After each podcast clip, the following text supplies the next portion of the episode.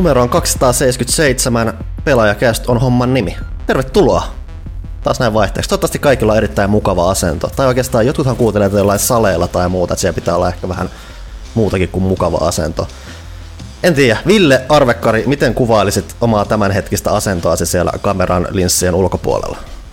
Öö, mä kuvailisin tätä tämmöiseksi niin kuin erittäin tseniksi, joten, joten ehkä tähän sopii tämä hieno kasku, joka ei nyt, en suunnitellut tätä kaskua tähän näin, mutta löytyy tämä täältä valmiina, että olkaa tsen kuten Mads Mikkelsen.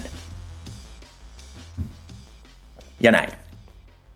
Mä siis Mads Mikkelsenin suurena fanina mä haluaisin arvostaa tota, mutta toi oli, toi oli kamala Ville taas. Kiitos siitä. Ja ennen kuin, ta- ennen kuin tanskalaisasiantuntijat tulee ja huutamaan, hu- tulee huutamaan, niin kyllä se on Mas Mikkelsen. Mä, mä, mä, joku meistä ainakin tietäisi.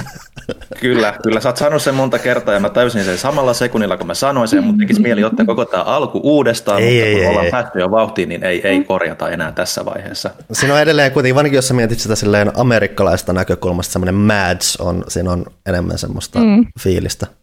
Kyllä, kyllä, mutta tota, tässä meni kato pikkasen niin kuin sekaisin, kun mä olin ihan toista kaskua mm. tuosta paperilta suunnitellut, niin sitten tuli tämmöinen, niin kuin, ei koskaan pidä improvisoida.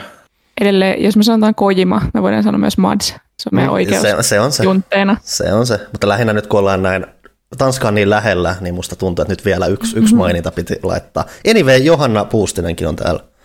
Hei, mä mietin just mun omaa asentoa. Mä oon siis edes näyttää ihan hyvältä, mutta sitten takaa, mulla on siis takana peili kaikille, jotka eivät katso tätä videoversiota, niin sieltä näkyy ehkä sieltä peilin kautta, millaisessa kuosimodo-asennossa mä oon oikeasti tässä.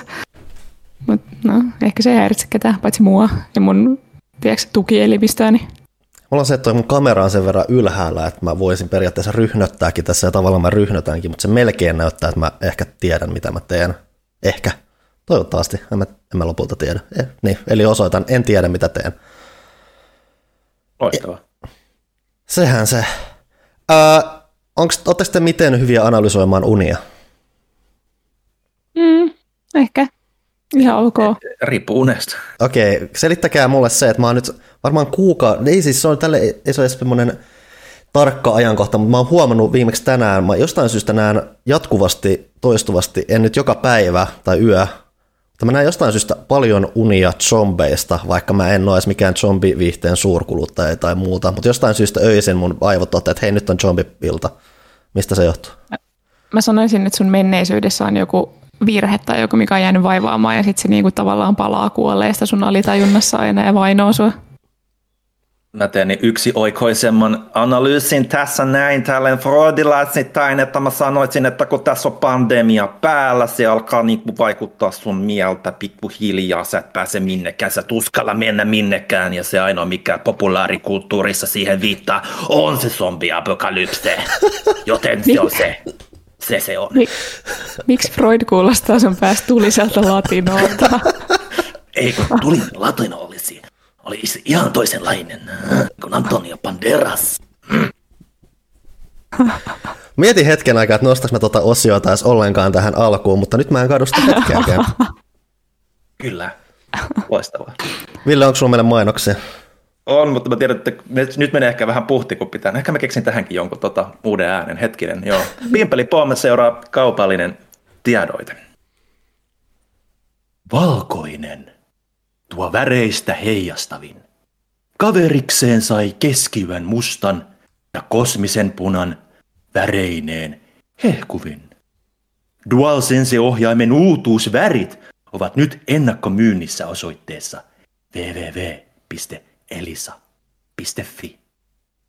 Panu ja Johanna, kumpi väri miellyttää enemmän teidän silmää?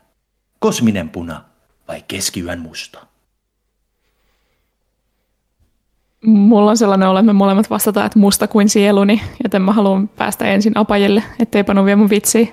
Tämä oli itse asiassa hyvä vitsi, koska muuten mä, mä, oon, mä mitä mä oon nähnyt, niin jengi kyllä tykkää sit punaisesta aika paljon. Kyllä. Et paljon odotettiin sitä mustaa, mutta se punainen on kyllä aika hyvä semmoinen takavasemmalta tullut ylläri. Se on kiva, kun se ei ole ihan kirkkaan punainen, se on semmoinen vähän mm. purppuraan taittava. Mm. Se on vähän kuin design-elementti sinne olohuoneeseen. Sen voi laittaa sinne kivasti ja tämähän löytyy ennakkotilattavista elisa.fiistä. Voi maksaa jälleen kolme- kol- 36 erässä, jos haluaa. Voi maksaa 24 erässä. Voi maksaa 12 erässä. Tai voi maksaa kertamaksulla. Kertamaksulla 74,90, mutta silleen pieneksi pilkottuna vaikka 2 euroa ja 0,8 senttiä siinä 36 kuukaudessa. Eli kipin kapin elisa.fi. Pimpelipom, kaupallinen tiedot on päättynyt. Siitä oli tosi rauhoittava. Kuten tämmöinen ostos, Kuten alkuiltapäivän ostos TV. Kuten sanoin, olkaa Jen, kuten Mas Mikkelsen. Nice. Johanna, nyt imet sitä hymyä sinne pyllyyn. niin kuin Intissä aina sanotaan. Sillä lailla. Tätä, mun pitäisi pissiin pystyä vetämään jotain meidän omia mainoksia tähän perään. No, jos sä et mulle sen listan, niin mä voin lukea sen jollain hälvällä äänellä. No en lue, kyllä luet ihan itse. Mun, mun mielenlaatuni on järkkynyt. Tota, aloitetaan vaikka kästin ystävistä, joita ei kauhean monta ole, koska ollaan lähes, kuulkaa, kauden lopussa. Tai siis niitähän on, mutta uusia ystäviä. Niin, kyllä totta. Hyvä korjauspano. Ei ne, ei ne vanhat mihinkään katoa, paitsi ehkä kuukauden, tai siis kauden vaihteessa, mutta monet tulee sitten heti takaisin. Näinpä. Öö, niin olin sanomassa, että ymmärrättekö, että tämä on öö, kevätkauden toisiksi viimeinen jakso? Mä en itse asiassa ymmärtänyt. Kyllä, näin on. Meillä on enää tämän jälkeen yksi jakso. Me lopetetaan ihan vähän snadisti aiemmin kuin viime vuonna. Sen takia, että viime vuonna totesin, että kun meidän tiimi oli pienentynyt, niin ei ollut kauhean siistiä tehdä sitä tuplaa ja tehdä kästiä ja tehdä E3 samaan aikaan. Joten Se on tein, ehkä ihan hyvä. tein eksekutiivisen päätöksen, että lopetetaan yksi jakso aiemmin tässä kevätkaudella, mutta tullaan takaisin myös yksi periaatteessa jakso aiemmin ensi kaudella. Jaksojen määrä on sama, mutta vähän tasapainotetaan. Tarkoittaako tämä nyt sitä, että me ei käsitellä E3 ollenkaan pelaajakästissä? Hmm. Kukaan ei tiedä. Kukaan ei tiedä. Hmm. No joo, kästin ystävät. Täältä, täältä tulee Greyfoxilta ensinnäkin toivotuksia. Greyfox on kovasti toivonut, että me päivitettäisiin meidän audiokamat. Ja nyt kiittää kästin audiolaitteesta päivityksestä. Vastalahjana tässä teille vähän leipää tai edes leivän päällistä. No niin, Kiitos, kiitoksia, Greg. kiitoksia. Hyvä, että Täytyy kyllä kelpaa. sanoa, mä keskeytän sori tähän väliin kyllä no- toki, että mä päivitin mun, mun kaluston, yes, but what did it cost? Everything. Mut nimittäin laitoin tämän mun magneettisen mikkistandin mun läppärin päälle ja se oli sitten entinen kovalevy se kiva. Se oli viisasta. Musta tuntuu, että magneettien vaaroista ei puhuta tarpeeksi, varsinkin tänä päivänä, koska ne voi Sepä aiheuttaa asioita. Anyway, Johanna, jatka. Sal- salaliittokästä. Kästin ystävät jatkuvat. Erik Heikkinen, kiitos sinulle. Kiitos, kiitos. Sen lisäksi meillä on yksi sydänystävä, Mikko Barros, joka toivottaa toimitusjohtajallemme Petterille onnea Chelsean lämpäri finaalipaik- äh, lämpäri, anteeksi, champäri finaalipaikasta. Hyvin mokattu, Johanna. Tämä tulee uudestaan. Onnea Petterille Chelsean champäri finaalipaikasta. Kato se on, kun puhuu tälle asiantuntija, asiantuntijakamasta, kun ei itse tiedä asiasta yhtään mitään, niin se menee helpostikin, kato, sekaisin. Kyllä. Mutta Johanna, mikä tämä tukia juttu nyt siis oikein olikaan? Eli kästin ystävien joukkoon iloiseen voit liittyä menemällä osoitteeseen bit.ly kautta pelaajakäst, mistä löytyy erilaisia paketteja, joita voi ostaa ja niistä mm, kun annat meille rahaa kovin anteliaasti, niin saat vastalahjaksi muun muassa bonusjaksoja tästä podcastista, kaksi per kausi eli neljä per vuosi, jos tuet koko vuoden. Ja sen lisäksi sitten pääsee kuuntelemaan vanhojen kausien bonuskästejä, missä on kaikenlaista kivaa. Me ollaan muun muassa puhuttu öö, viime vuosikymmenen parhaista peleistä. Se oli hyvin tiivistunnelmainen ja vähän jopa väkivaltainen äänestys. öö, sen lisäksi me ollaan puhuttu, me ollaan tehty erikoisjaksoja Final Fantasystä ja Cyberpunkista. Mikäs, mikäs meidän neljäs? Lapsuusajan jostain peleistä ollaan ainakin puheltu, en tiedä Se oliko oli se tällä neljäs, kaudella. se oli tällä kaudella, joo. Meillä Siellä oli, joku. siellä oli myös tämä tyttökästi. Ai niin, on tyttökästi. Tyttöjen ilta pidettiin kanssa tuossa syyskaudella. Eli kaiken näköistä löytyy sieltä bonusjaksoarkistosta. Ne kaikki pääset kuuntelemaan, jos hyppäät mukaan. Halvimmillaan pääsee mukaan viidellä eurolla, millä saa tosiaan tämän kauden bonusjaksot sekä sitten kaikki vanhat. Mutta jos haluaa vähän enemmän jotain spessua, niin sitten kolmella kympillä pääsee meidän sydänystäväkastiin, millä saa sitten kastiin, eli siis kasti, ei kästi, huom. Niin, jolla mukaan jaksoa. niin, jolla saa sitten myös hienon meidän nimmaroiman postikortin ja tarroja. Piti oikein miettiä, että onko me piissejä tarroja, mutta meillä on tarroja tällä, Tällä kaudella tarroja. Joo, ja ne on meidän, tai tämä Minnan itse tekemiä kovin hienoja ja groteskeja. Sitten siellähän on myös legendaarinen toimintatonni Sarake, jolloin tonnilla voit päättää, mistä pelistä teemme kästijakson, mitä peliä Oh no. No nyt se Ja sitten. jotenkin Nyt se todella jääty. hämmentävästi jo kolme ihmistä ovat, oh no. Sanot vaan uudestaan, nyt, nyt, nyt sä oot jossain määrin taas hengissä. Heti kun mä rupesin puhua toimintatonnista, Niin. Mm, mihin asti me mahdoin päästä? aika lailla sanoit Just- toimintatonnin. No niin, eli legendaarinen toimintatonni Sarake, jolla toin, tonnilla tuhat euroa pääset määräilemään meitä ja kertomaan, mitä peliä meidän pitää pelata ja mistä me tehdään jakso. Ja sitten me tehdään se. Sanasi on lakimme. Koirani Näitä. huutaa. Mm, Näitähän on aiemmin tehty viimeksi Crusader Kings 3. Siellä oli myös kotimaista infraa. Se on sitten ihan ensimmäinen taisi olla Mass Effect 2. Mm, kyllä. Kyllä. Tietysti Eli- hyvä maun rajoissa sitten tietysti, että ei ehkä nyt mitään. Ja, re- ja- realistisissa rajoissa, että me kaikki Joo. ei aleta pelaa jotain Steel Battalionia todennäköisesti, koska ne- se vaatisi ne oh- ohjaajien metsästäminen ei ole kauhean helppoa. Joo. Semmoinen toteutettavissa oleva. Se on ollut oikeasti tosi kiva kyllä tehdä niitä toimintatonnin jaksoja, koska harvemmin, kun on muutenkin niin paljon pelattavaa, niin harvemmin pystyy oikeasti sillä ajan kanssa tarttumaan mihinkään ihan random täysin omista mieltymyksistä poikkeavaan peliin. Mutta nyt pystyy oman työn varjolla. Se on ollut tosi mukavaa. Ja toimintatonnin Niin. jaksothan tosiaan tulee kaikkien kuultavaksi, eli ne on Joo, osa tätä peru... Ne käytännössä lisää sitä kästien määrää sitten. kyllä. Eli jos haluat liittyä tähän porukkaan, niin bit.ly kautta pelaajakästä. Sieltä löytyy vielä, ehtii tukemaan. Mä sanoisin, että mä en nyt taas muista tarkkaa päivää, koska se menee poikki, mutta tämän kevätkauden tukeminen on mahdollista varmaan heinäkuun alkuun asti. Sitten se menee poikki siitä. Varmaan ehkä Eli mainitaan haluat- vielä, että tällä kaudellahan on vielä yksi bonuskästi tulossa myöhemmin mm. tuossa kesän aikana. Kyllä, kesätauolla pidetään sitten vielä bonuskästi. Jee, siinä tuli paljon asiaa, mutta mä aion silti jatkaa. Nimittäin joku tilasi meidän paitakaupasta aivan järjettömän määrän pelaajapaitoja kerralla. No. Ja mietin sitä, että siinä oli tosi monta eri väriä, ja sitten sinne muistaakseni vielä huppari. Mietin sitä, että onko tämä ihminen silleen, että se haluaa käyttää pelaajapaitoja joka päivä. että sillä on joka arkipäivälle vaikka oma väri. Ihan mahtavaa. Mä luulen, että se aikoo järjestää jonkun tilaisuuden jossain, missä kaikilla on pelaajapaita ja sitten se esiintyy meidän siellä ja sille meidän virallisena edustajana, vaikka ei se ole sitä. Että mä, mulla on paljon pahemmat uhkakuvat nyt tässä mielessä. Niin me ei olla saatu mitään bileitä tai miittiä aikaiseksi, niin nyt joku järjestää jotain Joku järjestää pelaajabileet. Tosi kiva. Mehän ei siis nähdä toisin kuin vaikka pelaajashopissa me ei nähdä, että kuka näitä paitoja ostaa, koska se on kolmannen osapuolen järjestämä kauppa-alusta asia, joten siinä tuntematon hyvän tekijä. Kiitos sinulle. Jos haluat itse oman pelaajapaidan sinä kuulija, niin pelaaja.fi kautta paitakauppa. Sen lisäksi meillä on lehtiä tullut ja tulossa ja lehtiä joka paikalla edessä ja takaa ja sivussa. Näin. Haluuko joku jatkaa? Joo. Ville saa vasta äänen jatkaa. Mä kaivan ton tuolta.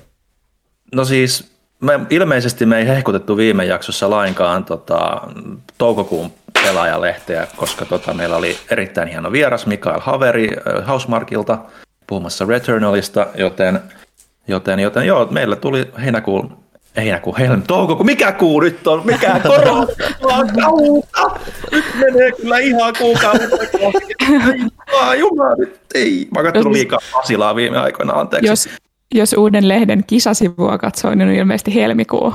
Kyllä, niin kaikki on ihan sekaisin. Ai- Kuukaudet ja päivät sekaisin. Ehkä se korona kohta loppuu, kun tulee rokotteet. Mutta siis toukokuun lehdessä kannessa oli Age of Empires 4, siitä oli isompi katsaus öö, tiedossa ja aika paljon kamaa haastattelua ja tollasia noin. Et, et mun mielestä oli yllättävän hyvä tietopaketti siitä.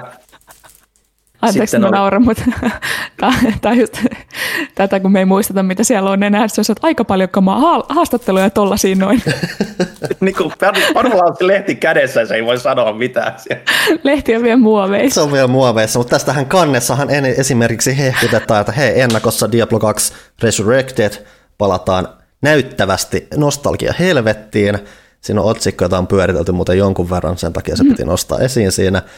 Ää, ehkä keskeisin, mikä on myös ihan kivasti herättänyt jo ihmisessä intoa, ää, Lehtosen Miikka teki meille vähän isomman jutun pelien saavutettavuudesta, mikä oli se oli jo se, että kun se ehdotti meille sitä, niin meillä oli aika lailla automaattisesti, että jes, tämä on, tämä on tosi hyvä, tätä kaivattiinkin, että hienoa, että nyt on tämmöinen. Ja siinä haastateltiin tosiaan vähän ää, asian, asiantuntijoita, ja mm. siitä tuli ihan mielenkiintoinen juttu ihan sen takia, että näitä asioita ei välttämättä niin hirveästi tule mietittyä tässä. Niin, niin Hei, nyt jos niitä. saavutettavuus ei ole siis tuttu termi, niin tarkoitetaan sitä, että miten tehdään peleistä lähestyttävämpiä ja pelattavampia ihmisille, joilla on vaikka liikunta- tai näkörajoitteita tai kuulorajoitteita.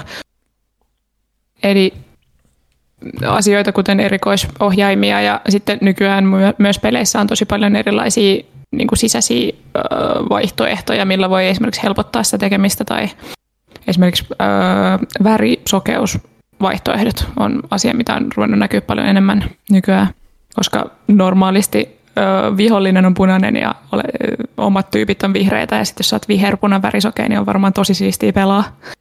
Ja monet pulmat yleensä värikoodataan ja sitten jälkeenpäin mm. sit tulee tilanteita, missä on että oho, eihän me edes mietitty tämmöistä asiaa. Jep, mutta sitä on nyt alettu miettimään enemmän ja tota, se on tosi hyvä juttu ja oli kiva saada niin kun ihmisiä, joilla on omakohtaista kokemusta tästä näiden saavutettavuusasioiden tarpeesta ja niiden tutkimisesta. Niin puhumaan siihen juttuun ollaan saatu kyllä hyvää palautetta. Yes. Sen lisäksi noin kansi. Kansi oli mun lemppari kaikista pelaajan kansista. Mä oon ehkä vähemmistössä tässä, koska se on aika ruskea ja tollainen, mutta mun mielestä on ihana. Se oli ihan mahtavan näköinen se, toi oli semmoinen isompi kuva, mikä me saatiin, mikä sitten kropattiin tuohon kanteen. Se oli ihan huikea taideteos. Siis se, on, se on yksityiskohtainen. Et sehän, mm. sehän melkein just kanssa, kun se on kropattu, niin se on niin yksityiskohtainen, että siinä pystyy keskittämään hyvin erinäisiin asioihin. Esimerkiksi tähän heppanaiseen tässä näin. Ja hei, me, meillä on, nyt ei ole mies ja pyssy kannessa, vaan nainen ja heponen ja jousipyssy. Mm, Onko se jousipyssy pyssy? Kai se on pyssy sitten. Se on pyssy, nainen ja pyssy. Mutta naisia pyssy ei ole tarpeeksi kansissa, joten nyt Tai heppoja. On. Tosin, mitä, meillä on ollut nyt Returnal, siinä oli nainen kannessa, nyt meillä oli Age of Empires, siinä oli nainen kannessa. Ja mm. tasa-arvo.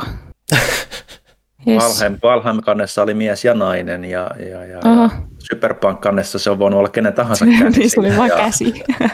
niin. Oho. Et, et, et, kyllä nyt on eksoottiset ajat. Olimme sentään Huttunen kannessa tuota, helmikuussa kaljuineen. Aivan. Johanna edes muista. Okei, okay, muista. Päässä, päässä, päässä kärryillä lopulta. Ei, mä, ei, mä aivan pihalla. Hitman. Tunnen oli kannessa. Aivan Hitman. totta. Aivan. Se on totta. Eli mies Huttu, pyssy. Huttusen vakio cosplay. Ne. Mm, kyllä. Hei, öö, mitä muuta me tehdään? Me tehdään kesäkuun lehteen. Meillä on ihan hirveä kiire. Se meidän menee, niin, vajaa viikon päästä painoon menee. Kaikki mm. on kesken. No ei kaikki, mutta meidän jutut on kesken. aivan, aivan kaikki on kesken. Ja siis ei olisi oikeasti niin kuin se, että niin kuin puhuu tällä epämääräisesti, on vain lievää paniikkia, kun pitäisi olla tekemässä muuta. Joo, mä just tuossa hieman jouduin kovistelemaan Panoa ja Villeä siitä, että nyt ei voi jättää kaikki arvosteluja niin kuin painoviikolle, koska meillä on semmoinen outo lehti, että me tehdään sivumäärällisesti niin kuin yli puolet lehden arvosteluista me kolme, mikä on tosi epätavallinen tilanne. Yleensä on tottunut siihen, että freelancereiden arvostelut tulee tässä edellisellä viikolla ja sitten voi jättää omat silleen, että pelaa vielä viikonloppuna, mutta nyt ei pystykään. Virhe. Ahdistaa. Kyllä. Mulla on onneksi enemmän se, että mä yleensä pelaan mun pelit, mutta sitten se itse kirjoittaminen on sitten se, mikä on vähän mm. että ää, kyllä tää hiljalleen tästä, mulla on nyt ehkä kaksi ensimmäistä sanaa tässä jutussa, että ehkä se mm. joskus tästä. Mutta mä oon kirjoittanut pääkirjoituksen Tämä on asia, mitä ei ole varmaan ikinä tapahtunut, että pääkirjoitus on viikkoa aikaisemmin valmis. Joka kerta, kun se on viikkoa aikaisemmin, sä sanot, että se ei ole ikinä tapahtunut aikaisemmin. Sä sanoit edellisellä kerralla, kun se oli viikkoa aikaisemmin, sanot ihan sama. Ai jaa. Okei. Okay. No mä en ole tottunut siihen, koska yleensä mä teen sen viikonloppuna ennen kuin mennään painoon. Toiset Huttunen teki sen aina painopäivänä, mm. että sekin on silti parempi. Niin Huttos oli historiallista, kun se on tehty päivää aikaisemmin. Mm. Tai 12 tuntia, mm. tai siis niin joku 5 tuntia ennen painoon menoa. Niin siis painopäivän aamuna oli jo tosi hyvä. Mutta mä sain inspiraation iskun tossa. Mitä muuta maailmalla on tapahtunut? Ei juuri mitään, mutta Panu on etämatkailut. Etämatkailut, eli jo istuin hanurillani tässä yksi kaunis, mikähän, en mä tiedä mikä päivä se oli. Itse asiassa oli aamupäivä, kyllä, tai itse asiassa iltapäivä.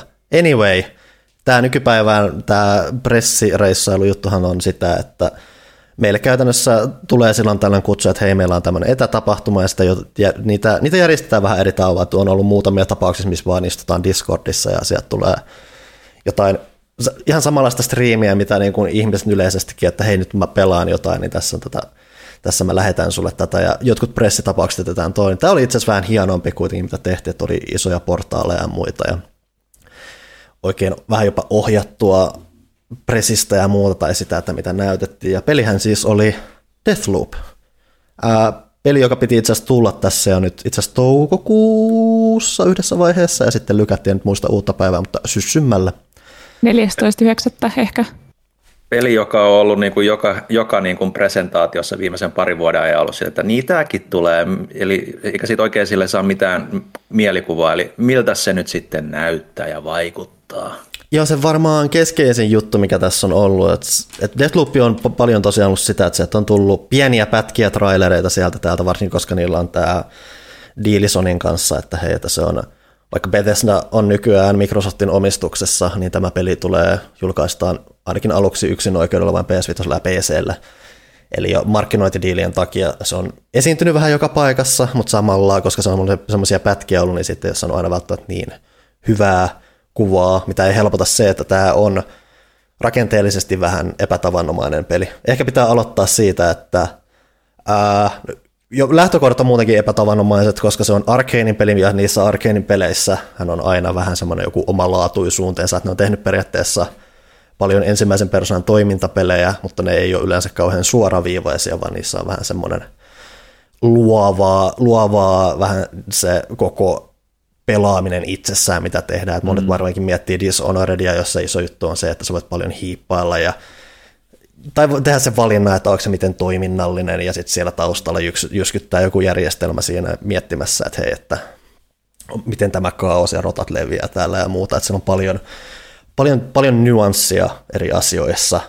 Ja tämäkin mm. on ehdottomasti sitä, ja se hommahan lähtee siitä, että Deathloopin idea on, on se, mitä nimikin jo viittaa, eli tämmöinen kaveri kuin Colt taisi olla nimeltään, on jumissa aika silmukassa, se on tämmöisessä kuin Black Reef saarella, mä oon melko varma, että se on kuin saari, mutta tämmöinen alue, mystinen alue, missä ollaan, ja aina kun se kuolee sieltä, niin yhtäkkiä sitten se herääkin Black Reefin rannalta taas, ja kaikki aloitetaan alusta, mikä voi kuulostaa hyvin tutulta tällä kun miettii mm. varsinkin, että hmm, niin että nyt ollaan indie-peleissä aika paljon pyöritetty näitä roguelikeja, kas kumma, tästä tuli myös tämmöinen suomalainen Housemarkojen Miksi mä aina sanon Hausmarkoja, vaikka se on Hausmark? Mä en, mua häiritsee se, että se tulee automaattisesti sieltä. Anyway. Se on se suomalainen lausunto nää. Se ei se... pidä hyvä vähätellä sitä. Villen pitää kyllä ehdottomasti olla tänään enemmän äänessä, koska siinä nyt on vaan tuommoinen moonipää. Luovuus kupli yli. Ei. Tai tämä on just osoitus siitä, että Ville pitää olla kästeessä jatkuvasti aina paljon muuta, siis pitäisi olla paljon muuta, mitä sen pitäisi tehdä, kun olla siinä kästissä, että se purkaa sitä ahdistustaan hauskoilla äänellä. niin, mutta en tiedä, onko ne oikeasti hauskoja kenellekään. On, ne on no, mukaan. Anyway, äh, Colt on jumissa aika silmukassa Black Reefissä, se kuolee, se herää uudelleen ja sitten taas mennään. Iso asia, mitä, mikä tosin tuli tässä, ää, tässä esittelyssä ilmi, mitä ää, on tosiaan ihan pelin kehittäjät itse puhumassa asiasta, siellä kysyttiin, että, niin, näettekö tätä nyt roguelikeina tai laittina tämän pelin, ja sieltä vastaus tuli suoraan, että ei, että tämä on hyvin tarinavetoinen, hyvin aika lailla suun, rakenteellisesti suunniteltu peli, että sä käy läpi hyvin tiettyjä asioita, ja että ei, sulla ei ole niin sanottuja runeja, raneja, eli sä et lähde suorittamaan, ja sitten se suoritus joko päättyy onnistumiseen tai epäonnistumiseen, vaan se koko juttu on jossain määrin semmoinen koherentti paketti, vaikka siihen kuuluukin se, että kuollaan ja välillä kuollaan ja aloitetaan alusta. Mm. Eli, se ollut, eikö se ollut nyt niin, että tätä pystyy pelaamaan sekä kahdestaan että yksin? No se on nyt yksi asia, mikä tässä siis on, että ää, pelin ideahan on se, että tämä Colt, jotta se pääsee karkuun tästä aikasilmukasta, niin sen pitää tappaa seitsemän, kahdeksan, en nyt muista tarkkaa määrää, semmoista tärkeää heppua täällä täällä, täällä Black Reefillä. Ja yksi niistä on tämmöinen kuin, mikä se itse asiassa nimi on, se Luciana tai joku tällainen vastaava. Mä menen melko varma, että mä laitoin sen jossain vaiheessa ylöskin. Juliana. Mm. joka on, että nämä kaikki kaverit yleensä hengaa jossain tietyssä paikassa, niillä on jotain menoa, säätöjä siellä ja sinne on tarkoitus tappaa siellä, mutta sitten on tämä Juliana, joka yllättäen voisi aina ilmestyä, sillä on kaikki omat ääniefektinsä ja muuta, että sä, kun sä pelaat, jota, pelaat jossain alueella ja sä kuulet tietyn ääniefektin, ja sä tiedät, että okei, nyt se Juliana hengaa siellä. Ja se Julianassa on erikoista se, että se voi olla joko tekoälyn hahmo, tai sitten se voi olla sun pelin vallottanut toinen pelaaja. Ja se on koko se funktio siis, että korotettiin kanssa sitä, että tämä päähenkilö, tämä peli on nimenomaan tämä Coltin tarina, eli kun sä pelaat ja tässä on Tämä rakenteellisesti ensinnäkin kannattaa sanoa, että tämähän ei ole suoraan avoimen maailman peli, vaan kun sä pelaat, se koostuu vaiheista. Niin kun sä valitset semmoisen vaiheen, on käytännössä semmoinen tehtävän valinta ruutun periaatteessa. Ja niin kun sä siinä meet, niin sä voit valita, että lähdetkö pelaa sillä peruspäähenkilöllä, jolloin sä etenet siinä tarinassa, vai haluatko sitten lähteä pelaamaan Julianalla, jolloin se on semmoinen leikkisä vallotusjuttu. Ja se nimenomaan korostaa aika paljon sitä leikkisyyttä siinä, että Juliana on enemmän semmoinen, että sillä ei ole edes suoranaisia selkeitä välttämättä semmoisia voittotilanteita, mitä sille on luotu, että se on enemmän semmoista, että hei, sä voit lähteä kiusaa tätä yhtä, sä voit periaatteessa tavallaan jopa olla kiusaamatta sitä suoraan tai muuta. Se on enemmän, ainakin se kuva, minkä mä sain, että se on enemmän semmoinen leikkikalu tai muuta, että sä voit lähteä hengaamaan sille ja joko kiusaamaan sitä pelaajaa monella tavalla tai sitten muuten vaan leikki kokeilemaan erilaisia asioita siellä maailmassa siellä. Että se on vähän semmoinen hyvin sivullinen asia, se mm. nyt vaan sattuu olemaan olemassa siellä. Ja totta kai sitten, että jos siellä sit varmasti löytyy ihmisille hupia siitä, että kun sä oot vähänkin parempi pelaaja, niin se muiden pelaajien kiusaaminen on todella hauskaa. Mm. Mutta edelleen se sun, sä, sä voit pelata niin, että se hahmo on tekoäly, ja mä, veik- mä ymmärsin, että siinä on mahdollisuus just silleen, että sä voit vaikka pelata NS offlineissa, jolloin sulla Joo, ei ole mä, vaaraa siitä. Mä mietin just sitä, että onko sulla mahdollista, mä en tiedä tuliko tämä siinä esille, mutta onko sun mahdollista, jos sä haluat niinku periaatteessa kokea tämän kaverin kanssa, että sä voit aina olla sun kaverin Juliana, ää, vai että onko se enemmän semmoinen niinku Dark Souls-tyyppinen juttu, että joku random tyyppi vai ilmestyy sun maailmaan? Sitten ei tullut kauhean selkeää kuvaa. Melkein okay. veikkasi, että se on enemmän sitä randomia, että ne heittää sut vaan johonkin peliin. Mutta en tiedä, ehkä ne on ajatellut pitkälle, pidemmällekin mm-hmm. sitä, että hei sä voit vähän valita tässä tai että sä voit kutsua jotain, mutta niin, niin syvälle ne ei siinä esittelyssä mennyt. Yeah. Mutta varmaan se, mikä mulle parhaiten selkisi tässä pelissä on just tämän pelin rakenne, että mä oon just miettinyt paljon sitä, että vaikka kun puhutaan just siitä, että tämä on tämä aika luppi, jotta sä kuolet ja sun pitää yhdessä luupissa käytännössä saada nämä kaikki tapettua, mikä kuulostaa just siltä, että okei, nyt mä kuolin, nyt mä lähden suorittamaan ja tämä homma on ohi sit, kun mä olen suorittanut. Ja sitten jos mä mokaan, niin sitten kaikki aloitetaan alusta mikä jossain määrin edelleen pitää, siis pitää paikkansa, että se pelin tavoite on se, että sä tapat nämä kaikki yhdellä luupilla ja karkaat. Mutta se ei ole sentään ihan niin suorituspohjainen kuin mitä mä pelkäsin. Et kuten sanottu, kun sä pelaat sitä, kun sä menet eri alueille, niin tämä ei ole täysin avoimen maailman peli, vaan siinä on neljä aluetta, jos, jossa voit käydä neljässä eri vuorokauden aikana. Ja se, miten se tapahtuu, on se, että se on toki tämmöinen alkumomentti, mitä, mitä sä käyt läpi ja pakollisia tämmöisiä tarinahetkiä. Että mulle esimerkiksi näytettiin tämän pelin ihan alkua, mikä alkaa silleen, että no tässä nyt mennään ja tutustutaan näihin asioihin ennen kuin sieltä tulee sitten just tämmöinen, ne puhuu siitä just se tämmöisenä tehtävän valintaruutuna, mutta se ei ikään tehtävän valinta, vaan sä meet siihen, sä valitset yhden niistä neljästä alueesta, mihin sä menet, ja sitten sen ajankohdan, jolloin sä meet sinne. Ja se, miten se luuppi etenee siinä on se, että toki, että jos sä menet yhteen päivään vaikka aamulla, niin sitten seuraavan kerran, kun sä valitset, niin se aamu on käytetty ja sä menet niihin alueisiin sitten myöhempänä aikana. Mutta samalla tässä, koska iso osa tässä on tätä pelaamista on se, että sä tutkit ja opit asioita, niin sä voit myös loopin käyttää siihen, että sä menet suoraan heti illalla yhteen paikkaan ja käytät sen tilaisuuden siinä, koska sä tiedät jo, että sä et tule läpäisemään tällä hetkellä sitä peliä tai muuta. Mm. Eli siinä on tämmöistä tietynlaista suunnitelmallisuutta, mikä tuo mulle tästä aika vahvasti kuvan siitä, että Deathloop on aika lailla tuommoinen Dishonoredin ja Hitmanin eräänlainen hybridi. Mm.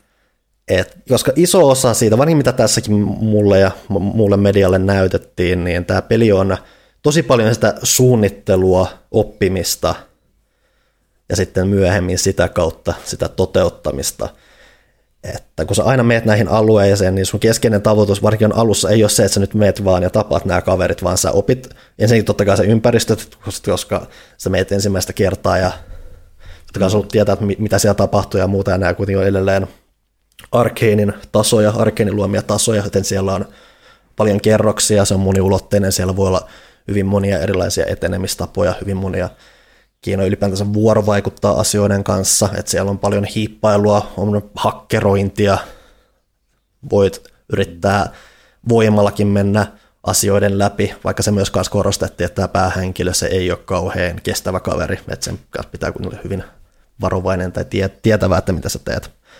Ja paljon ne asiat, mitä sä teet siellä, sit kun sä opit ne kentät, on sitä, että sä kuulet yksityiskohtia siitä vaikka, että miten tämä kohde, jota sä yrität jahdata, miten se tekee, mitä se tekee siellä maailmassa, missä se on, miten sitä suojataan.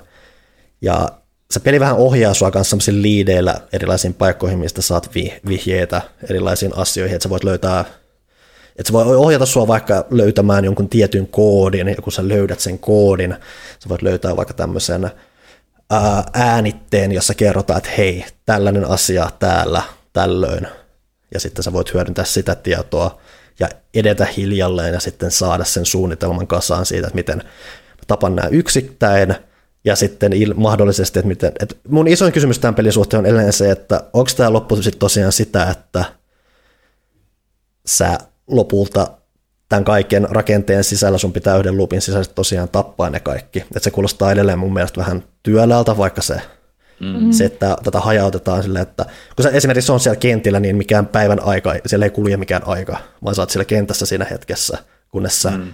läpäiset sen tai muuten häivyt sieltä ja menet eteenpäin, jolloin sit vasta aika kuluu eteenpäin.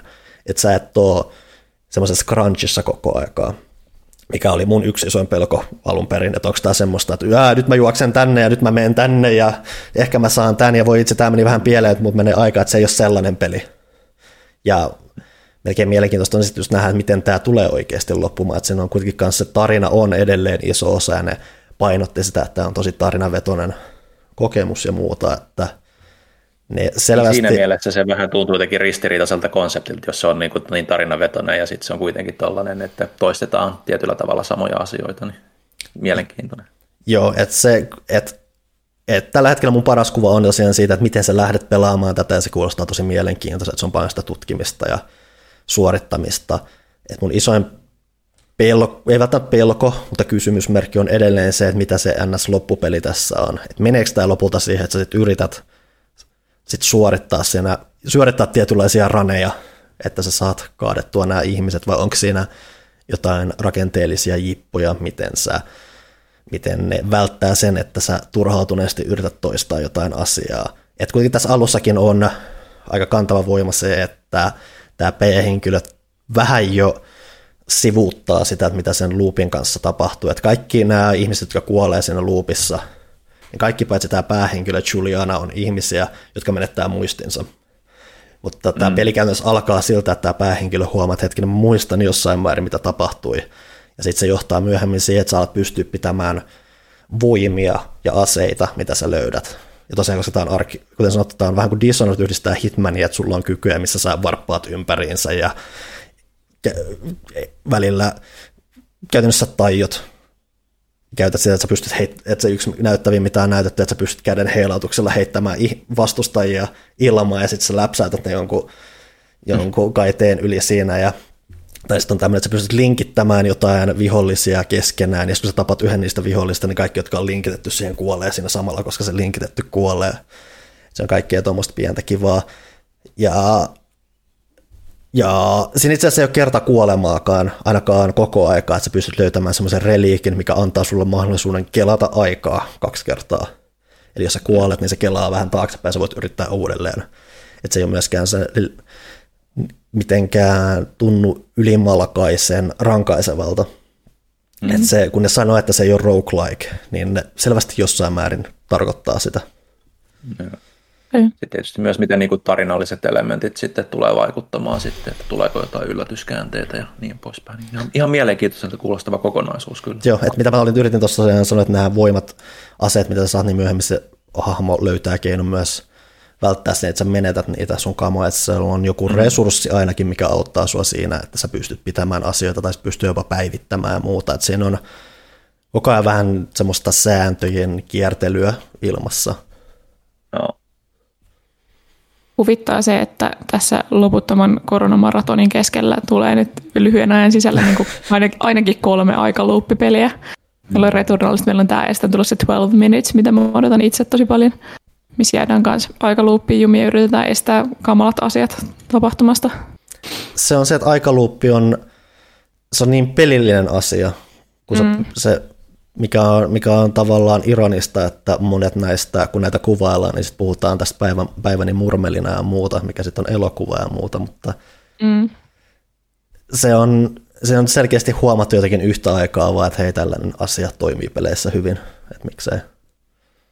Jep. Oliko meillä jotain muuta vielä Deathloopista? Ei, mutta sillä lailla ei jotain kysymyksiä, että mä en tosiaan itse ole fyysisesti päässyt peliin käsiksi, mulle käytännössä mm. esiteltiin sitä, kerrottiin näitä asioita.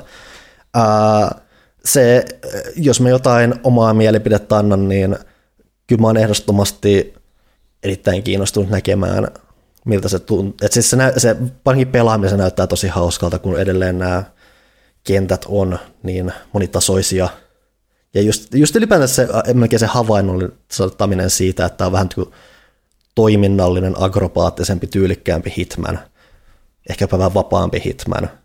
Se kiehtoo se ajatus siitä, että mulla, mulla tosiaan on vähän iso, ei edelleen, tavallaan on käyttää sanaa huoli, mutta enemmän ky- kysymyksiä siitä lopusta, miten se käsitellään, että miten se tulee pysymään kasassa, että menee kaatuuko lopulta sitten siihen, että okei, tämä itse asiassa nyt onkin sitä, mitä aluksi luulit, mutta se ei ollutkaan, ja sitten se onkin, että tuleeko siitä semmoista mm-hmm. suorittamista. Mutta ainakin alku viittaa siihen aika hyvin, niillä on aika hyvin käsitys siitä, että ne haluaa tehdä pelin, joka, joka on kuitenkin saavutettavissa. Et Arkane on muutenkin sanonut, että ne haluaa tehdä tuommoisia – lähestyttäviä ja immersive simpelejä, että vaikka niillä on paljon syvyyttä, paljon outouksia siellä tai muu, ne haluaa kuitenkin pitää sen kanssa sille, että ihmiset tulee lähes, löytää niistä peleistä jotain ja pysyy niissä kiinni. Että mulla on tietyn asteiden luotto siitä, että se ei käynyt sellaiseksi suorittamiseksi. Niillä on joku keino ylläpitää sitä, että, mm. sulla, että se loppu ei ole vaan sitä, että no niin nyt, oho, feilasin, no yritetään tappaa uudelleen, yritetään, yritetään, yritetään että siellä on pakko olla jotain. Ja todennäköisesti se voi olla myös jotain ihan mielenkiintoista, että se ei ole pelkästään vaan se, että oho, nyt sä ootkin tavallaan jo rikkonut tämän time loopin, nyt sun pitää vain yksittäin tappaa ja sitten mm. se on mm. siinä. Et mulla on aika paljon luottoa siitä, että siellä lopustakin löytyy jotain todella mielenkiintoista sen sijaan, että se on, kääntyy semmoiseksi pettymykseksi. Et se on erittäin kiehtovan oloinen peli. Sanotaanko näin, että, että jos, siellä, jos se niin kuin lähtisi johonkin vähän tuommoisempaan niin kuin yksinkertaisempaan suuntaan, niin se olisi tietyllä tavalla hyvin epäarkanemaista, koska mm. se, mitä nimenomaan arkanen peleistä, vaikka nyt itse en ole niin kuin läpipelannut mitään Dishonoredia tai vastaamaan, mutta testailla, mutta just se, mikä niissä niin kuin aina nostetaan esiin, on se, että miten hyvin niillä on se visio ja rakenne ja se syvyys siinä niin kuin hallussa aina ollut. Ihan niin kuin jopa niin kuin sitten tuolla Brain puolella ja vastaavissa. Että, että, että, että siinä mielessä niin kuin luotto on, että siellä on vahva visio taustalla ja, ja, ja ne pääsee yllättämään sillä, mutta jää nähtäväksi, jos ainahan, ainahan voi sattua mitä tahansa. Se voi vielä mainita, että tämä on ehkä, mä tiedän miten yllättäväksi joillekin tulee. Mä ehkä yllätyn siitä, miten humoristinen tämä peli on. Tämä on tämä päähenkilö heittää aika paljon läppää no, itselleen ja, ja muuta. Trailerit, trailerit on niissä, on, niissä on niin ehdottomasti semmoinen, niissä, niissä on ehdottomasti semmoinen kepeämpi tyyli, mutta tosiaan kun se oikeasti se huumori alkoi tulla siinä, niin se mietit, että Aa, nämä siis tosiaan oikeasti menee tähän suuntaan, että se ei ole okay. semmoista synkistelyä tai muuta. Toki siinä siis on, ei se mikään siis komedia ole, mutta siis se on, mm. siinä on selkeästi kepeämpi meininki ja fiilis siinä ja se päähenkilö on varsinkin erityisesti sen asian mukainen. Joo, ja se on yksi asia, mikä mua ainakin niin noissa trailereissa on viehättänyt, että ehkä just yksi niistä asioista, mikä arkeinen peleissä. Taas ei, ei ole ollut omaa mieleen ollut, se on aina vähän ollut semmoisia synkkiä ja, ja niin poispäin, että vaikka kyllä niillekin on paikkansa, niin mä mieluummin en jaksa, tai mieluummin olen synkistelemättä pelien parissa, niin, niin, niin on kiva nähdä, että yrittää vähän toisenlaista tyyliä, miten sitten sujuu, kun on, ei ole tehnyt sellaista niin kuin aikaisemmin, niin se on ihan mielenkiintoinen sitten. Hmm, tässä oli Deathloop. Uh, niin. Mun, mun piti kommentoida noita uh, nettikonferenssisysteemejä, mm. koska siis mm. nyt viime aikoina on ruvennut näkyä mitä mielenkiintoisempia ratkaisuja. Tota, mä olin katsoa Ratchet Clankia, Ratchet, Clankia. Mä, mä en ole jotenkin niin kuin on my game tänään. Mm, ei kukaan meistä. Olin katsomassa Ratchet Clankia ja se oli semmoinen hauska siis tavallaan, se oli kokonaan selaimessa se systeemi, mutta se oli periaatteessa semmoinen Ratchet Clank-museo, missä mm. pystyi kaikki niitä gadgetteja katsoa, sitten kaikki ne kehittäjät oli semmoisena niin muotokuvina siellä seinällä. Ja on se siis ihan hirveä gimmikki, mutta toisaalta se oli ihan hauska. Mm. Ja sitten toinen semmoinen, mitä mä en kyllä arvostanut, oli se, että mä olin semmoisen yhden keskikokoisen julkaisijan semmoisilla periaatteessa verkkomessuilla, missä esiteltiin kaikki eri pelejä. Ja mä olin tiedäks tukkaa sekaisin verkkarit päällä siellä, koska yleensä sanon silleen, että laita mikkis mutelle, kamera pois päältä, ole hiljaa. Mm. Jos haluat kysyä jotain, niin tee se chatissa. Mutta sitten siellä oli silleen, muista laittaa kamera päälle ja mikki päälle ja etsi, etsi oikea pöytä. Siellä odottaa pelin kehittäjä. Mä oon silleen, että fuck. En, en, I didn't sign up for this oikeasti. Öö, ja sitten piti olla tosi skarppina. Mä en ollut yhtään valmis siihen. Mun mielestä mut mua ei oltu varoitettu niin tarpeeksi painavasti siitä. Vanha kunnon matkustamisen tota, hyöty on se, että sä valmistaudut siihen niin kuin, ihan niin kuin henkisesti, fyysisesti ja mm. kaikki, että et, et, pystyt niin kuin... Siis sä oot, sä, sä, on, sä oot sen päivän osalta melkein sataprosenttisesti läsnä siinä. Et kun mm, monen, niin. monen, monesti on sitä, että sä oot silleen päivällä, että niin kahden tunnin päästä pitäisi olla tämä, että järjestelenpä omat asiat nyt niin, että mä olen tässä ja jossain määrin hereillä ja kehissä ja mm. että saan nämä tiedot hyvin ja muuta, että siinä on vähän, vähän semmoinen, koska se on etäjuttu, niin, niin Silloin kun sä oot matkalla, niin sä oot kuitenkin niin periaatteessa edustamassa sun omaa mediaa, mutta mm. sitten kun sä oot vaan joku kasvoton chattityyppi jossain Discordissa, niin mm. sitten on just helppo olla se verkkaripelle siellä, tiedätkö kamera kiinni. Niin se oli shokki. Mä en ole varmaan yhtenäkään päivänä tässä korona-aikana ollut pelkästään jossain tukkasekaisin verkkareissa, paitsi paitsi, paitsi, paitsi ehkä kästeissä, mutta... mutta me tiedetään, Ville, että sul... Eikö siis mitä? Sä olet ollut vai et ole ollut? Mulla on verkkarit ollut, mutta mä muuten kyllä yleensä kammannut naamani, mutta... niin, niin, me tiedetään, Ville, että sulla on tosi oudot noi elintavat niin kuin verrattuna meidän valtapopulaatioon. Niin, no siis periaatteessa se, että jos, mä tiedän, että jos mä niin rupean panostamaan niin kuin siihen, niin mä sitten rupean lepsuilemaan niin kuin muistakin asioista. Että, että se on jotenkin semmoinen kierre, joka ei lopu koskaan, vähän niin kuin Deathloop tai Returnal konsana saatiin tähän tämmöinen pelikin, tota, se Angle mukaan, mutta siis, niin kuin, joo, siis se on vasta elämänhallintaa, jos yksi asia lähtee... Verkkarikierre. Verkkarikierre. Toki verkkarissa on kiva istua, mutta tota, en mä tiedä. Musta farkut jalassa on kivempi tehdä töitä. Mm-hmm. On jotenkin keskittyneempi olla. Joo, ei. Mä ymmärrän ton, mutta ei. Mä oon kyllä yrittänyt nyt viime aikoina pukeutua vähän paremmin. Ensinnäkin sen takia, että mä asun taas jonkun ihmisen kanssa. Mm-hmm. Toiseksi sen takia, että mua rupesi harmittaa nyt, kun muutti taas, niin se, että mulla on niin paljon vaatteita vaatekaapissa, mä en käytä tällä hetkellä, koska mulla on samat kolmet verkkarit ja joku kaksi villapaitaa, mitä mä käytän. Niin nyt mä oon ruvennut käyttää taas kaikkia kauluspaitoja tuollaisia niin työpäivän aikana pelkästään sen takia, että mä harmittaa, että ne istuu siellä kaapissa. Mm. Sellaista se on.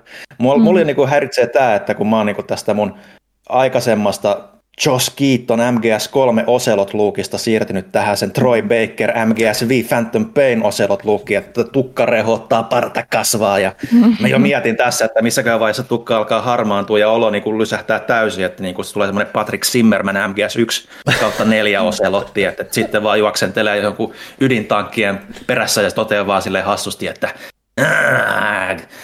jotain ihme mörinää vaan sitten, että Gift of the Silver Tongue ja Metal Gear ja sitten menee ihan sekaisin kaikki. Mua vähän pelottaa. lopettaa päästään töiden pari? Mua ahdistaa oikeasti. Mua vähän pelottaa, että millainen Ville me saadaan takaisin sitten, kun me joskus päästään tieks, toimistolle. Tota, Oletteko te pelannut viime aikoina mitään? Oh, hmm, hmm, hmm, hmm, hmm. Mm-hmm, mm-hmm, mm-hmm. Mä olen hiljaa, joten puhukaa jotain. No mitä toi nyt oli? Se, just pääsit vauhtiinkin vielä. Mä yritän katsoa, mitä mä oon pelannut tuosta listasta. on varmaan pisin lista meistä. Joo, no tuossa on pari juttua, mitä nyt ei välttämättä hirveästi. Me puh- ollaan Returnalilla pelattu kaikki, mutta puhuttiin siitä viime jaksossa jo aika paljon. Toki ei niitä mm. ehkä omia kokemuksia, mutta mm. meillä on tulossa arvostelut siitä kaikilta mm. kolmelta. Joten, joten No mä voin aloittaa. Öö, kaivoin muuttolaatikoista mun retro.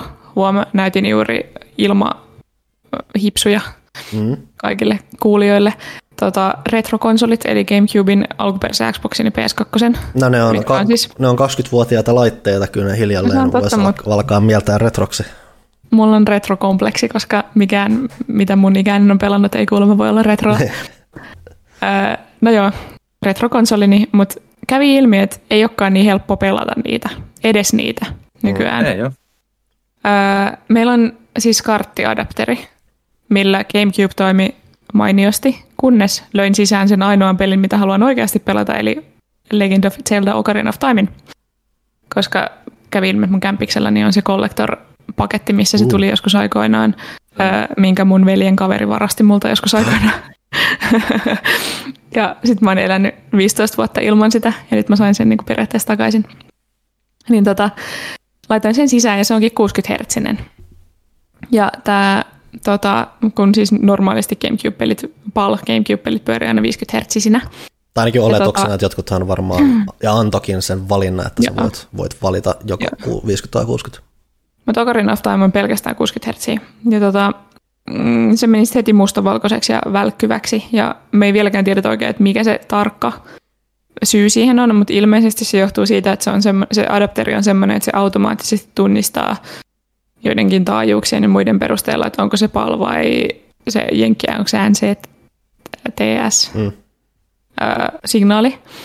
Ja musta tuntuu, että se, että se on 60 Hz, niin se ei jotenkin lähetä sitä nyt sitten oikein tähän meidän televisioomme. Ja tota, se ei vaan toimi. Ja kokeiltiin monella eri telkkarilla ja näytöllä ja en pääse pelaamaan mun Zeldaa niin nyt. Ja mua harmittaa se, joten sitten mä menin eShopiin ja ostin sen mun 3DSlle. Mm. Se on ihan melkeinpä se vali, parhain keino kokea se kuitenkin, vaikka se onkin Mm. käsikonsolina, mutta kuitenkin. Mutta harmitti. Sitten laitoin Xboxin päälle. Siinä oli levyasema jumittunut eikä toimi virtanappi. Onneksi siinä se levyaseman nappi, kun sitä painaa, niin se menee päälle siitä. Siitä Mm. huolimatta, että sitä ei vaan osaa pois päältä muuta kuin vetämällä seinästä irti. Mutta mä sain sen kammettua sen levyaseman auki ja sitten mä pelasin vähän Jet Set Radio Futurea ja se oli hienoa.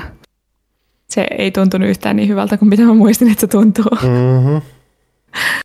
Ja muutenkin se oli vähän semmoinen pölyinen ja paha hajunen se konsoli tässä vaiheessa. Ja bokseissahan taisi olla se, että niissä, niissä on se joku osa, mikä on vähän aikapommi, että se leviää, jos sitä ei vaihda. Mä en muista tarkalleen, mikä se oli. Mm. Mä en yhtään ihmettele, koska se oli romu. Mm. Pleikkari 2 en näiden pettymysten jälkeen uskota edes laittaa kiinni. No. Toi, toivoisin, että se toimisi, koska mulla on sille kaikista eniten pelejä varmaan. Mun suurin harmitus mun tämän hetken PS2-tilanteessa on se, että mulla ei ole oikein ohjainta. Että mulla on, yksi, mulla on ehkä, mulla on kaksi DualShock-ohjainta, toisessa ei toimi äk, kolmio, ja toinen on vaan, se on niin, se on niin käytetty, että siis se, toi, siis se toimii, mutta se alkaa olla vähän jumissa, ja mä silloin Emeli-podcastissa mainitsinkin, niin niistä- niitä tatteja on käytetty niin paljon, että siihen varteen on syntynyt ura, Mm-hmm. mikä voi jäädä vähän jumiin siihen, ja, must, ja mä en olisi yllättynyt, jos joku päivä se tatti vain katkeaa siitä, koska sitä on Joo. käytetty niin paljon. Kiva. Mm. Joo, no mut et ei kannata kuulkaa lapset harrastaa retropelaamista, kun se on pelkästään pettymyksiä ja itkua ja hammasten kiristystä. Et lähinnä, Niin, eiköhän noihinkin joku ratkaisu ole, mutta, mutta tota, ei vaan nyt ole itse tullut kokeiltua. Yritin saada aikoinaan Nessia toimimaan, niin ei, en saanut kuvaa järkevästi mitenkään sieltä irti. Me tilattiin vähemmän halpis adapteri, joka toivottavasti ymmärtää sen 60 Hz tilanteen myös. ja mun tilannehan ratkeaa monin puolin sillä, että mä vaan löytäisin jonkun uud, u, uusvanhan ohjaimen siihen, mitä kelpaa mm. käyttää. Et mullahan kans siis on SNES ja Mega Drivea käytössä, ja niissä Mega Drivessa mulla oli lähinnä ongelma se, että oh- ohjain ei ollut ihan ja responsiivinen, mutta sekin ratkesi aika lailla sillä, että avasi sen ohjaimen ja pu- puhdisti sen. Se on ollut ihan jees. Ja et siinä, siinäkin on vähän outo se, että se, se johto, millä se yhdistetään telkkariin, mä en tiedä mikähän, mikähän sen varsinainen virallinen nimi on, mutta sehän on siis semmoinen, mikä menee käytännössä tuon antennin kautta, eli sun pitää silleen, kun mun, mun, mun, mulla on jotenkin edelleen, kun ostaa uuden laitteen ja muuta, niin mä assosioin sen tilanteen sen kanssa, kun aikoinaan sain Mega Drive ja sun piti nimenomaan käytännössä hakea se pelikanava. Että se ei ollut vaan silleen, että sä laitat sen tuohon HDMI 1, että sä menet HDMI 1 kanavalle ja se on siinä. Vai sun piti laittaa se konsoli kiinni, että sä haet sen kanavan sieltä, että se jostain löytyy. Se on, se on semmoinen jännittävä, että onko se, ei se ihan, ja nyt se on siinä, nyt se on siinä. Ja sitten mm. pelataan. Mm-hmm. Se oli, jänn, se, oli se, se on kieltämättä jännitys, mitä, mitä nykymaailmasta puuttuu, ja se on tämmöinen, mun mielestä semmoinen hauska jopa tuommoinen rituaali jopa, että sun pitää löytää se kanava sieltä ennen kuin, ennen kuin sä pääset pelaamaan. Kaikkia, kaikkia, kaikkia, se, kaikkia nämä tulevat uudetkin sukupolvet vaan menettää. Kaikki Oletteko vaan annetaan suoraan. Oletteko pelannut mitään tuoreempaa? Mä, nyt tavallaan kun miettii, niin tietyllä tavalla ei, kun katsoo tätä Nier Replicant Mass Effect Legendary Edition. Ei. Mäkin just katsoin jo Shin Megami Tensei 3, uh-huh. Onko se nyt kovin tuoreita, mutta on tavallaan on ne tuoreita, mutta voisiko ehkä Panun kanssa olla molemmat pelattu Nier Replikantti? Me kästissä ollaan varmaan siitä puhuttu. Ei me olla ehitty, kun että se kaikki osui niin jännästi, että me ei olla päästy puhu, jubaamaan siitä. Mulla oli arvostelu tuossa toukokuun lehdessä, annoin sille 7 kautta 10 pistettä ja kun Panu näki sen, niin sanoi, että onpa hirveätä paskaa tämä teksti. Kerropa Panu, miksi olet sitä mieltä? en mä, Mä en edes kauheasti muista, mitä siinä sun tekstissä mainittiin. Ei siis... Ää... Sä haluat vasta arvosanaa ja sit siitä, kun sä sanoit, että tämä on paljon parempi pelikuville, kun sä, sä, sä annat ymmärtää. Se nyt, se nyt maalaa todella väärää tilannetta ihmiselle ja koska ottaen huomioon, millainen kuva ihmisillä ja muutenkin on musta, niin ne uskoo on kuitenkin ihan täysin. Että kiitos tästäkin. Ja siis, äh, jos mä lähden vaikka siitä, että mulle kun mä lähdin pelaamaan tota Nieria, mä aloin pelaa vähän myöhemmin kuin sä, koska sä sait sen hyvin ennakkoon mm. ja mulla oli muutenkin hyvin paljon muuta säätöä. Mä muun muassa tuskailin muun, muun Oddworld-pelin kanssa. Niin joo, sulla oli se. Niin, kun mä pääsin pelaamaan Nier Replikanttia, niin se oli jopa mulle jopa semmoinen tosi helpottava tilanne. Että se on, mm. että siis, siis se on sel- siis, että tähän on jännä julkaisu siitä, että se ei tavallaan ole remasteri, mutta ei se ole varsinainen semmoinen täysverinen uusi versio, joka on vähän kaikkea siltä väliltä. Joo. Enemmän toki remasteri kuin mitään muuta. Ää, ja se totta kai näkyy ja tuntuu siinä, mutta mulle mm. se on melkein ollut enemmän semmoinen positiivisempi juttu, koska se tavallaan vie semmoisen vähän, mä en halua sanoa yksinkertaisempaan aikaan, koska se ei tavallaan pidä paikkansa, mutta se vie semmoiseen tietynlaiseen hetkeen menneisyydessä, mikä jotenkin tuntui mulle tosi helpottavalta, varsinkin mm. se Oddworldin jälkeen ja semmoinen tosi rauhoittavalta. Se on jotenkin, että varsinkin se, miten tämä peli kanssa alkaa, että siinä on paljon sitä, että harhaillaan näissä alueilla ja vähän harrastetaan tosi pieniä aktiviteetteja, katsotaan, kun tasot vähän nousee kevyesti ja mm. vähän varusteet paranee ja muuta. Ja siinä oli jotain tosi miellyttävää mulle siinä. Ja sitten kuitenkin tämä on Eh, mielenkiintoisen osan tätä peliä on sitten se, että miten se kehittyy ja siitä muuta, että kikkaillaan lajityyppien kanssa ja no. juoni lähtee aika villiihin suuntiin ja hahmot on tosi erikoisia, mutta hyvin mielenkiintoisia ja muuta. Että se on semmoinen hauska semmoinen kaari, mitä siinä käydään läpi ja se on vienyt mut tosi vahvasti mukana. Et mul, mä, mä en ole niin, että mä en ole koskaan alkuperäistä Nieriä itse pelannut läpi asti, että se on vaan mm. et, vähän etäisemmin tuttu, että on tavallaan semi uusi kokemus samalla, mutta samalla, koska siinä on semmoinen tietynlainen leima itsessään, että sen tuntee, mm. että sä oot vanha peli, niin siinä on semmoinen jännä, mielenkiintoinen kohta, että se tuntuu uudelta, vanhalta, mutta ne samalla sitten toimii yhdessä tosi hauskalla tavalla, ja se, se, on ollut, se on ollut mulle tosi erityislaatuinen kokemus sitä sen myötä. Joo, siinä on semmoinen niin kuin, mä en tiedä, onko tämä nyt oikea termi muistaa, että tämä on Don Rosan tarinan nimi, mutta niin, on tietyllä niin kuin pysähtyneisyyden aika mm. jotenkin, että mm. Et, et, mä, mullahan on se, että mä oon, mä oon nähnyt ja pelannut jonkun verran niin kuin alkuperäistä nieriä, eli sitä gest, onko se nyt Gestalt sitten, sitten se Gestalt tuotiin, tuotiin länsimaihin jo, tai niin. niin että siis täällähän sitä kutsuttiin nieriksi. Et Japanissahan tämä tilanne oli se, että PS3 tuli Nier Replicant, Xbox 360 tuli Gestalt, niin ne keskeisen ero oli se, että tämä päähenkilö – Gestaltissa tämä Nier on, tai sä voit nimetä sen hahmo, että mä en tiedä, onko se, mm. miten, se miten se tarkalleen menee, mutta se päähenkilö on semmoinen vanhempi mieshenkilö, kun taas Replikantissa se on, se on tämmöinen nuorempi Jannu. Ja siinä taas on sitten kanssa muuttuja, että Replikantissa tämä tyttö, jota sä avustat kovasti on sun sisko ja Gestaltissa mm. taisi olla sun tytär. Joo, näin juurikin. Eli mä oon sitä Gestalttia, eli alkuperäistä nieriä täkäläisittäin niin kuin nähnyt ja pelannut jonkun verran. Mä muistan, että puhuttiin toimistolta tosi paljon, että sitten oli semmoinen niin kuin vähän mixed reaction silloin, että, että ei ikinä mennyt niin kuin läpi peluseen asti itselläkään.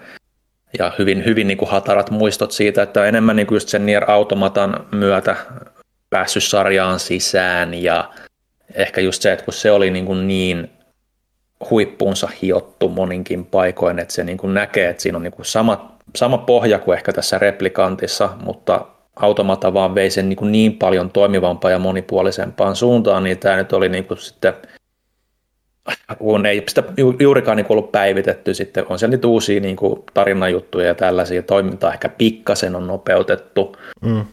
alkuperäiseen replikanttiin nähden, niin tota, se, se jotenkin vaan niin kuin junnas niin paikoillaan niin siinä alussakin. Et kuten sanoit, se on hyvin niin kuin seesteinen se alku, niin kuin, että siinä hyvin pitkälti niin kuin juostaan paikasta toiseen edes takaisin ja se korostuu siinä, että sä oot siellä omassa kylässäkin, niin sä vaan käyt juttelemassa niin kuin monta kertaa peräkkäin saman hahmon kanssa ja se vaan niin kuin ei oikeastaan etene mihinkään, että se on melkein kymmenen tuntia. Siinä se on, on niin kuin, tosi niin kuin, tuntuu, että sä meet paikkoihin, mutta mitään ei oikein tapahdu. Ja, ja, ja, se, ja se toimintakaan ei oikeastaan niin kuin innosta samalla tavalla kuin automatassa. Että automatassa se kuitenkin – se toiminta itsessään on niin hauska, että se ylläpitää jopa niin kuin niitä tylsempiä niin kuin tarinahetkiä yllä. Mutta tässä se on sen verran kankeampaa, että sä oot sille, että no en mä saa tästä samanlaisia kiksejä välttämättä.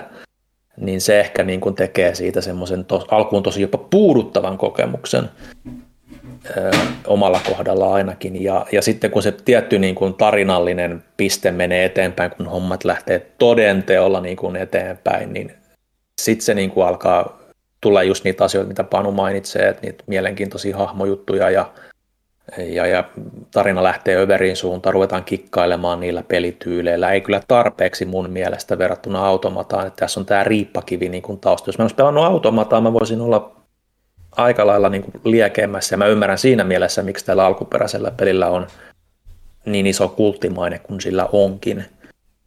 Mutta tota, vaikka mä osaan niin kuin suhteuttaa pelit niin kuin siihen omaan aikakautensa, milloin ne on ilmestynyt, niin tietyllä tavalla mä sanoisin, että tai oli se jo silloinkin, että tämä oli jo vähän vanhentunut tämä rakenne jo silloin, vaikka siinä onkin niitä mielenkiintoisia ideoita, että se jumittaa niin pahasti siinä paikoillaan, niin kuin minä tässä puheenvuorossani. No, siis sehän automata ylipäätänsä oli jännä silloin, kun se, silloin kun se ylipäätänsä julkistettiin tai muuta, että se oli jotenkin äärimmäisen yllättävää, että mitä Nier saa jatkoa, mitä Platinum Games tekee tämän.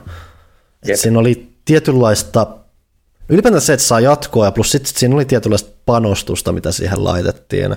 Niin se oli aina mm-hmm. jotenkin tosi shokeraavaa, että, että se että joka tarjoajakumppanit koskaan sai edes tämän mahdollisuuden. Et varsinkin siinä oli se pohjana se, että oliko se, että jo Dragon Card 3 oli tullut ennen automataa, mm. ja se taisi olla vielä tämän Taron yhden toisen studion tekemä, mikä sitten vedettiin kai sileäksi. No. Et se vähän näytti just siltä, että okei, että ehkä, tai mä tiedän, mä en niin läheisesti seurannut siltä, että mä en tiedä, miten sen fanit näki sen, mutta se kaukaa katsottuna aina vähän tuntui siltä, että okei, että tämä ehkä alkoi olla vähän tässä, mutta sitten tuli sitä yllättävä noste, ja se on edelleen mun mielestä vähän erikoista, että, se, että Squarelta jotenkin löytyy vaan se usko siihen, että hei nyt laitetaan oikeasti vähän pätäkkää tähän. Että eikä sekään siis mikään massiivinen, että siitäkin näkee, että, siis, että se ei ole mikään Squaren suurin AAA-projekti, mutta siihen on laitettu just sen verran sitä pätäkkää, että sitä on voitu hiota just vaikka siinä määrin, että se toiminta on erittäin sulavaa Platinum-juttua mm. sen sijaan, että esimerkiksi se olisi Platinum-pelin samanlainen Platinum-peli, mitä esimerkiksi Activision laittoi ulos, että heitä on Platinumin tekemään, niin. mutta ne ei pystynyt viimeistelemään tätä kunnolla, että se on todella viimeistelty peli.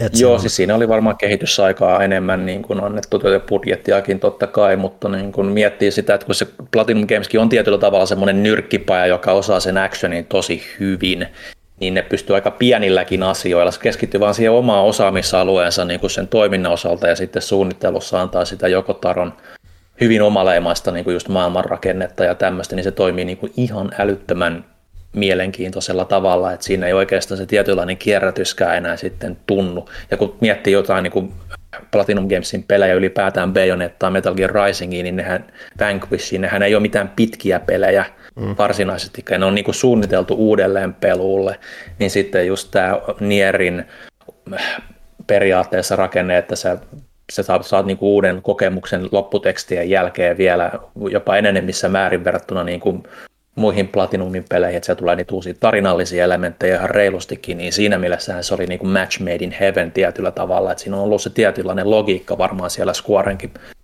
suunnitteluportaan puolella kuvittelisin, että se oli vain niin kuin toimiva yhdistelmä, mutta sitten tässä replikantin kohdalla sitten mulla on niin kuin, tavallaan ehkä nyt haluttu vaan ratsastaa sitten tällä automatan menestyksellä jotenkin ja tuoda se klassinen seikkailu sellaisenaan melkeinpä takaisin, niin se on ehkä mulle vähän niin kuin tässä vaiheessa kyseenalaisempi niin kuin ratkaisu. Toki mä tykkäsin siitä pelistä, mä annan sille seiskan, nautin siitä suunnattomasti, Ää, mutta siinä on ne omat ongelmansa. Tietyllä tavalla, niin kuin siitä, että miksi tietyllä tavalla halutaan rikkoa se hyvä fiilis, mikä mun jengille tuli automatasta sitten vähän heikommalla replikantilla, niin kuin sitten, että jos sitten lähdetty sille remake-linjalle, että on nyt sekin Platinum Gamesille kehitettäväksi kokonaan melkein uusiksi, tai sitten vain jatkoa. Mä en välttämättä sanoisi, että se on semmoinen, että siis musta tuntuu, että, että siis totta kai se on ollut helppo perustella tuota hanketta sillä, että hei me vähän tuunataan tätä ja laitetaan pihalle.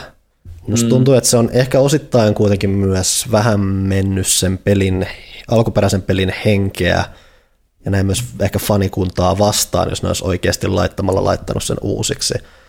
Et siis mun mielestä se on, et mä en sanoisi välttämättä sitä myöskään, että tällä on ratsastettu sillä automatan menestyksellä laitettu yleensä. Totta kai se automata on rohkaissut niitä tekemään tai muuta. Mä melkein sanoisin, että se on kuitenkin antanut mahdoll tälle alkuperäiselle pelille just tämän aika mielenkiintoisen tilaisuuden, että se on hyvin, hyvin lähellä alkuperäistä kuosiaan, mihin jengi joskus rakastui. Että siitä on lähinnä karsittu nämä tekniset fibat jostain määrin pois.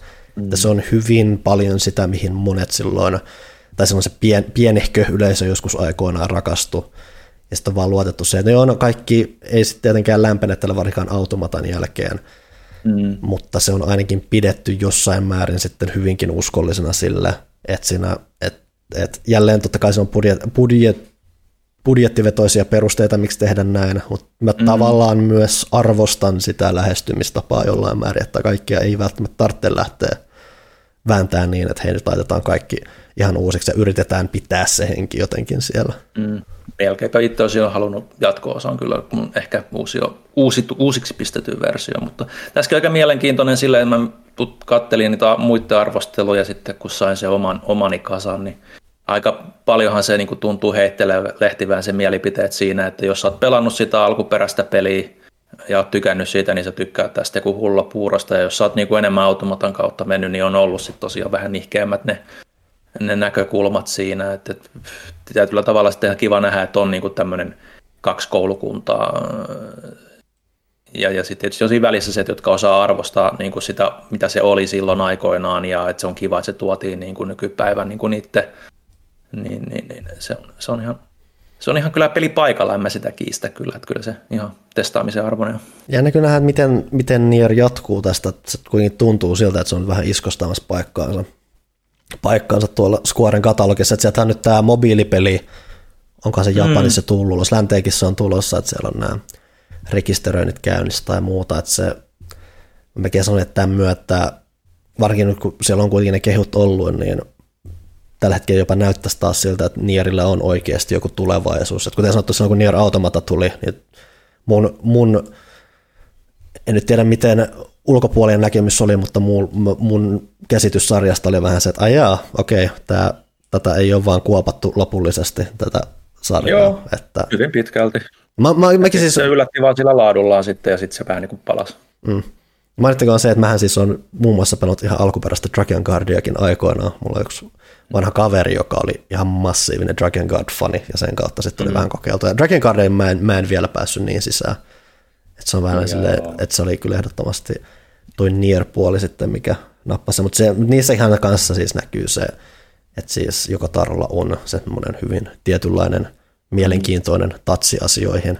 Ja Nierissähän siis on se, että sehän on tavallaan jatkoa Dragon Guardille, Joo, sillä yhdelle lopulle niistä Yhdelle ilmeisesti, lopulle että niistä, niistä oli joku maailmanloppumeininki sitten. Että, että, Niin siis, että jot- jotkut asiat meni jonkun portaalin kautta meidän maailmaan ja sitten sieltä tuli semmoinen joku tauti, joka pilas, kai, tai no, pilas ja pilas, muutti kaiken ja sitten ollaan mm.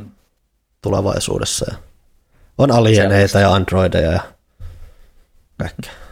kaikenlaista. Surullisia robotteja. Se on se keskeinen, että surulliset robotit. Turvalliset robotit, "Ää, älkää please tappako mua, kyllä, se on se, se, on se hieno juttu. Mutta Johanna, sä oot sen verran hiljaa, niin mulla on saanut käsityksen, että sä oot pelannut taas Days Gonea. Eikö me Ei, päästä tästä ikinä eroon? ei. Days Gone ilmestyi juuri, tänään on 19. päivä, Mm. ilmestyi juuri PClle.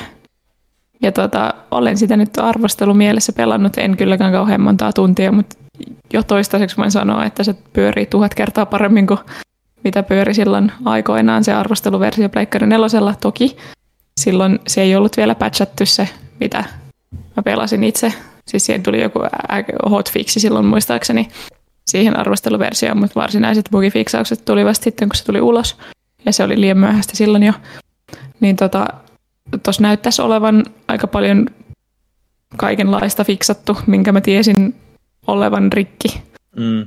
Öö, kun siinähän oli tosi, ensinnäkin se kaatui ihan hirveästi. Siis mä itse asiassa perustelen nyt, koska mä sanoin mun viime pääkkärissä, että siinä oli Cyberpunk-kaliberin ongelmia ja tosi moni meidän kommentoja oli silleen, että ei ollut yhtään samoja.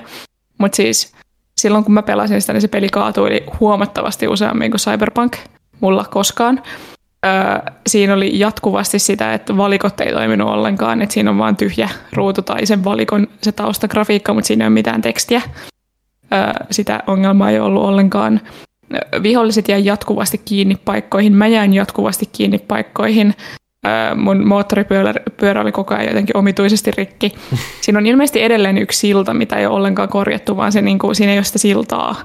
Et siinä on periaatteessa visuaalinen elementti, mutta siinä ei ole mitään fyysistä objektia, minkä päällä voisi ajaa, vaan sä vaan tiput sinne rotkoon ja menet siitä sillasta läpi. Kuulin juttu, että sitä ei ole vieläkään korjattu. En ole itse vielä päässyt sinne asti. Mutta mulla ei nyt ole ollut mitään ongelmia. Ja nyt me ollaan tässä kohtaa Gone, ja kun mä oon pelannut sitä muutamia tunteja, niin me ollaan vielä siinä mukavassa kuherruskuukausi-vaiheessa, kun mä luulen, että se on ihan tosi hyvä peli, ja en muista, miksi annoin sille niin huonot arvostelut. Mutta sitten mä tiedän, että mitä pidemmälle mennään sen tarinan kanssa, niin sitä enemmän mua alkaa ottaa se päähän, koska se on tosi huono, se tarina. Vaikuttaako se tarina sitten liian paljon, että se pelimekaniikan, niin pelimekaniikan puolikin on huono? Tätä mä olen miettinyt pitkään tässä sinun meiningissäsi. No, mutta mä annoin sillä kutosen. Että jos se olisi ollut niinku typerä pelattava, niin sitten mä olisin antanut sille paljon pienemmän numeron, koska se oli rikki ja huono tarina. Öö, et ne jos se olisi ollut vielä ne pelimekaaniset jutut, niin nyt onko tarina enää se huono, ainoa huono puoli siellä? Ehkä se on, en mä tiedä. Mä en ole pelannut sitä vielä niin paljon, mutta siis kyllä mä tiedän, että se numero nousee siitä, mä voin sanoa Joo. nyt jo. Et nyt kun se ei ole enää pelikelvoton, niin silloin parempi, tai siis pakko antaa parempi arvosana. Mm. Ja, ja tota, on sitä ihan kiva nyt pelata. Kuten tiedätte, niin mulla on hyvin tiivis ja intohimoinen viharakkaussuhde siihen, niin on ollut mukava palata sen pariin. Mutta tota, sieltä tulee nyt jo semmoisia väläyksiä tulevasta, mistä mä oon se, että ei, eikä, ei. Koska se menee niin tyhmäksi. Mutta tota, mm, ehkä se ei sitten kaikille jutteli just Twitterissä jonkun meidän lukijan kanssa, joka puhuu siitä, että hänelle niin se tarina ei ole mitenkään relevantti asia siinä, että se on muuten vaan maailman paras peli. Sitten mä oon silleen, että joo, jos pystyy pelaamaan tarinavetosta peliä silleen, että tarina ei kiinnosta ollenkaan, niin good for you. Niin kuin, että, että mä, en vaan, mä en vaan ehkä kykene. Ja siis edelleen korostus siinä, että hei, jos te nautitte Days Goneista, niin jälleen good for you. Siis Niin. hienoa, Niin. mahtavaa. Jos te tykkäätte Niin. peleistä, tykätkää niistä, herra Jumala. Niinpä. Hieno homma. Ää, Yksi asia, mistä mä itsekin twiittasin, oli se, että mä olin unohtanut, että jo ensimmäisen puolen tunnin aikana sä pistät niinku pieniä lapsia paskaksi pesäpallomailalla. että se on jotenkin tosi outo. Mä, t- mä tiedän, että ne on vaan niinku virtuaalipikkulapsia, mutta kun sieltä tulee semmoinen, sit kun Days Gonein zombeissahan on se, että ne osaa tavallaan puolustautua ja pelätä. Mm. Et niillä on silleen ö, jotain semmoisia inhimillisiä impulsseja vielä jäljellä, että kun vaikka niitä osoittaa taskulampulla naamaan, niin ne peittää silmänsä. Ja sitten pikkulapset, kun sä rupeat hakkaan niitä sillä pesäpallomailalla tai kakkosnelosella, missä on naula pystyssä, niin ne pistää kädet ylös ja silleen niin kuin vähän yrittää olla, että älä, älä tapa mua. Ja se on vaan, se on tosi groteski mm. ja kamalaa. Ja sitten tulee paha mieli. Mutta kai mä pääsen sitten jossain vaiheessa yli.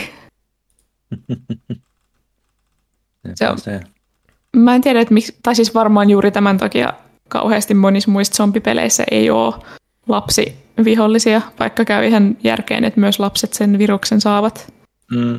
On se tavallaan niin kuin pysäyttävä tilanne, niin kuin, mm. jos miettisi, niin kuin, jos on semmoinen, joka osaa eläytyä niin kuin niihin tilanteisiin niinkin vahvasti, niin. että, että näkee itsensä ja sen tilanteessa ja lähtee miettimään, millainen se tilanne on. Että, että kyllä mä mietin, että tuossa Metal Gear Solid vitosessa, kun tuli ensimmäinen lapsisotilas vastaan, niin kyllä tuli mm-hmm. hetken aikaa sellainen fiilis, että damn, mutta sitten kun ei, niille ei voi tehdä siinä pelissä muistaakseni mitään, niin sitten mm. se niin kuin, semmoinen tietynlainen niin kuin ahdistus siitä kyllä katosi, mutta oli semmoinen hetkellisesti semmoinen pysäyttävä fiilis, että ei kai. Sehän on aina ollut silleen, että mä muistan edelleen, kun jotain tulevaa GTA mietistä, siellä on lapsia ja eläimiä, että mit, mit, mitä mit, nämä mahdollisuudet, se olisi, että, siis ne on aina ollut semmoisessa vähän, että se on niin. selkeästi asia, mitä kehittäjät ihan tarkoituksella välttää ihan noin niin kuin yleisesti. Mm koska tuossa, aika alussa, tuossa aika alussa on semmoinen kohta, missä semmoinen lapsi varastaa sulta jonkun re...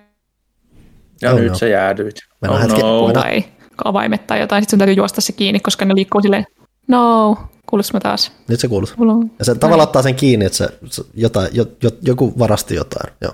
Turhauttavaa. Siis me vaihdettiin meidän modeemia, sen pitäisi olla parempi, mutta no ainakaan mä nyt tippunut kokonaan. Siis mm. koko ajan tulee nettiä, mutta ei kauhean luotettavasti. Tota, toi niin, niin lapsi varastaa sulta jonkun repun tai avaimet tai jotain, muista mikä se on, ja sitten se lähtee juoksemaan, kun ne on semmoisia neljällä jalalla liikkuvia ne mm. lapsitsombit.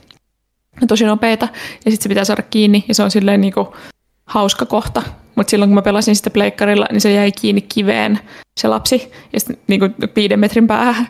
Ja sitten mä vaan juoksin sen, tai oikeastaan löntystin sen kiinni, ja sitten kun mä sain sen kiinni, niin sitten se lapsi hahmomalli ampui itsensä taivaalle, silleen vaan suoraan ylös.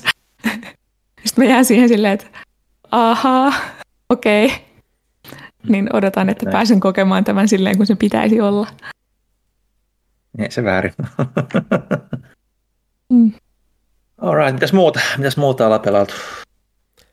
Öö, mä voin vaikka nyt kun puhutaan erittäin uusista videopeleistä, niin mä voin mainita se, että mä oon jatkanut jonkun verran Shin Megami Tensei 3 Nocturne HD Remaster, mikähän se virallinen nimi nyt onkaan.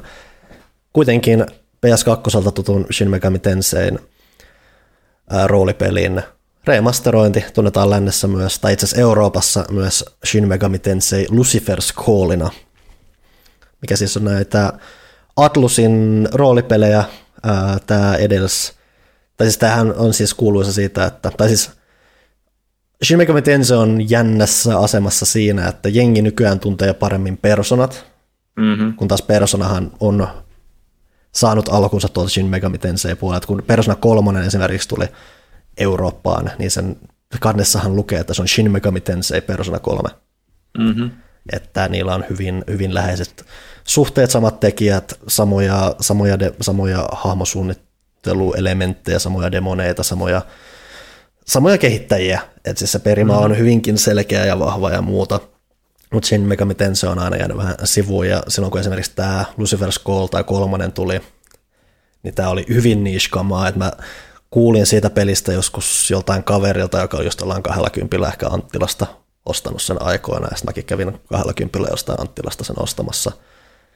Ja se oli, että siinä aina silloinkin näkyy se, että okei, että Atlus on huomattavasti pienempi japanilaiskehittäjä, että tämä nyt ei tosiaankaan mikään Final Fantasy 10 tai muuta, että tässä on selkeästi rajatumpaa tämä meininkiä ja muuta, mutta samalla se oli myös hyvin erityislaatuinen, koska näähän on näitä, että et siis Shin Megami tai Megami Tensei hyltää ainakin 80-luvulla asti ja muuta, mm. ja se on kuuluisa siitä, että sulla on esimerkiksi ne on tehnyt näitä, että koska demonit on iso osa tätä sarjaa, ja se, että sä juttelet demoneille ja värväät niitä sun puolelle, ja käytännössä keräät jossain määrin niitä, koulutat niitä, niin se on tuolla ideallaan osittain jopa edeltänyt Pokemonia, joka on tehnyt siitä vähän enemmän kuuluisammaa ja muuta tuommoisesta hirviöiden värväämisestä.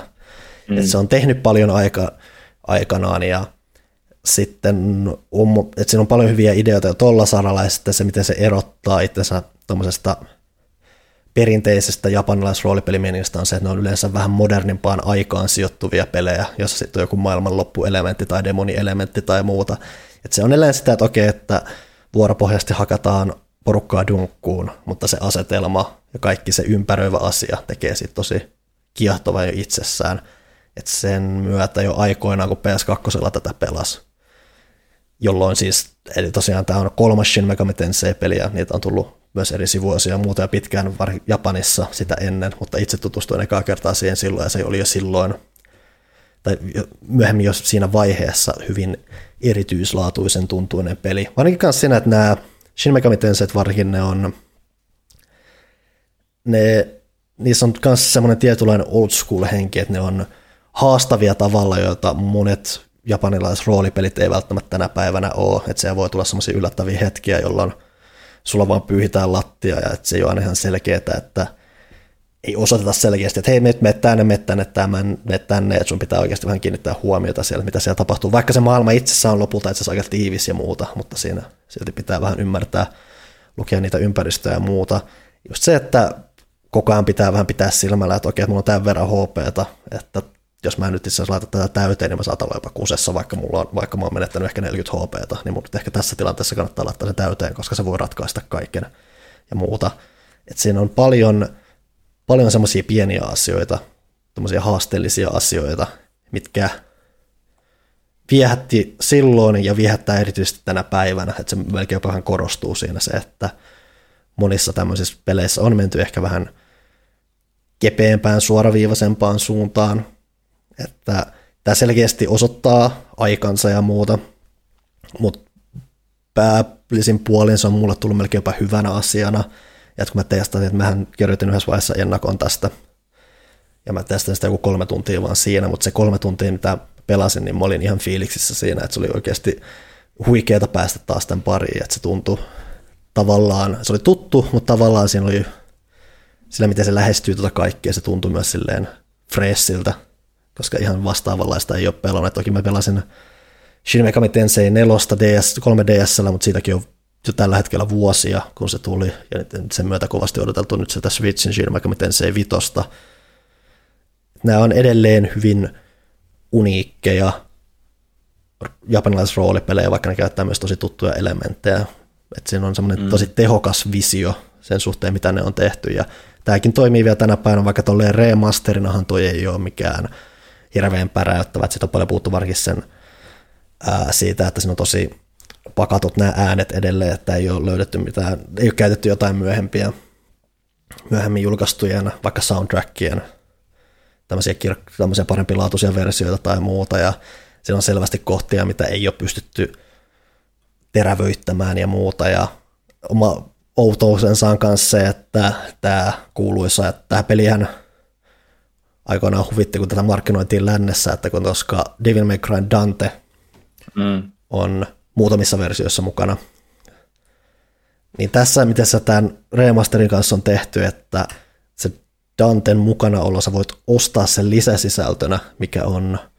Mä, me, mun, mä, en, mä en tiedä, onko se sanonut sitä julkisesti, mun epäilys on vähän se, että se ehkä johtuu jostain Capcomin kanssa tehdystä lisenssointijutusta, että niitä on ehkä pakko yrittää saada siitä vähän rahaa, mutta se, että mm. tämä on melkein 20 vuotta vanha peli, ja sitten sen remasterin pitää ostaa lisäsisältöä, on vähän semmoinen, että äh, hmm, Toistaa hmm. vähän Mass Effect Legendary Editionissa, jossa kaikki lisäsisältö on suoraan siinä paketissa, kyllä. Niin, että se, että siis, se on melkein pakko olla se, että on joku, niillä on joku härödiili Capcomin kanssa, niin on mm. pakko yrittää ottaa ekstra rahaa siitä. Siis siinä kanssa, tai saattoi olla, että ne myy kanssa jotain muutama ylimääräistä luolastoa erikseen. Et siinä, se, se bisnespuoli on vähän hämärä. Loppujen lopuksi noilla, että et ilman Danteekin, niin siinä on yksi vieraileva hahmo tosi vanhoista peleistä, että sä et tarvitse sitä, se ei ole ydinosa sitä peliä, mutta se, että tuommoisia palasia myydään siihen erikseen on vähän nihkeetä. Ja just sen sitten, että kun tämä ei ole mikään erityisen päräyttävä remaster, niin se vähän varjostaa tätä julkaisua, mutta ydinpointti on kuitenkin se, että se peli on edelleen tosi hyvä, mm. kun sä tiedostat vähän, mitä sä, mitä sä haet sieltä. Et se, siis se, on edell- se on ehdottomasti vanha, se on ehdottomasti noin 20 vuotta vanha peli, pienemmällä budjetilla tehty japanilaispeli vielä. Mm. Et sun pitää vähän tiedostaa, mitä sä haet siltä, mutta jos, sä, jos se natsaa, mitä, se, mitä, mitä se antaa, jos sun odotukset natsaa sen kanssa, mitä se antaa, niin se kyllä sitten antaa tosi hyvää kamaa sulle siitä, että se on mm.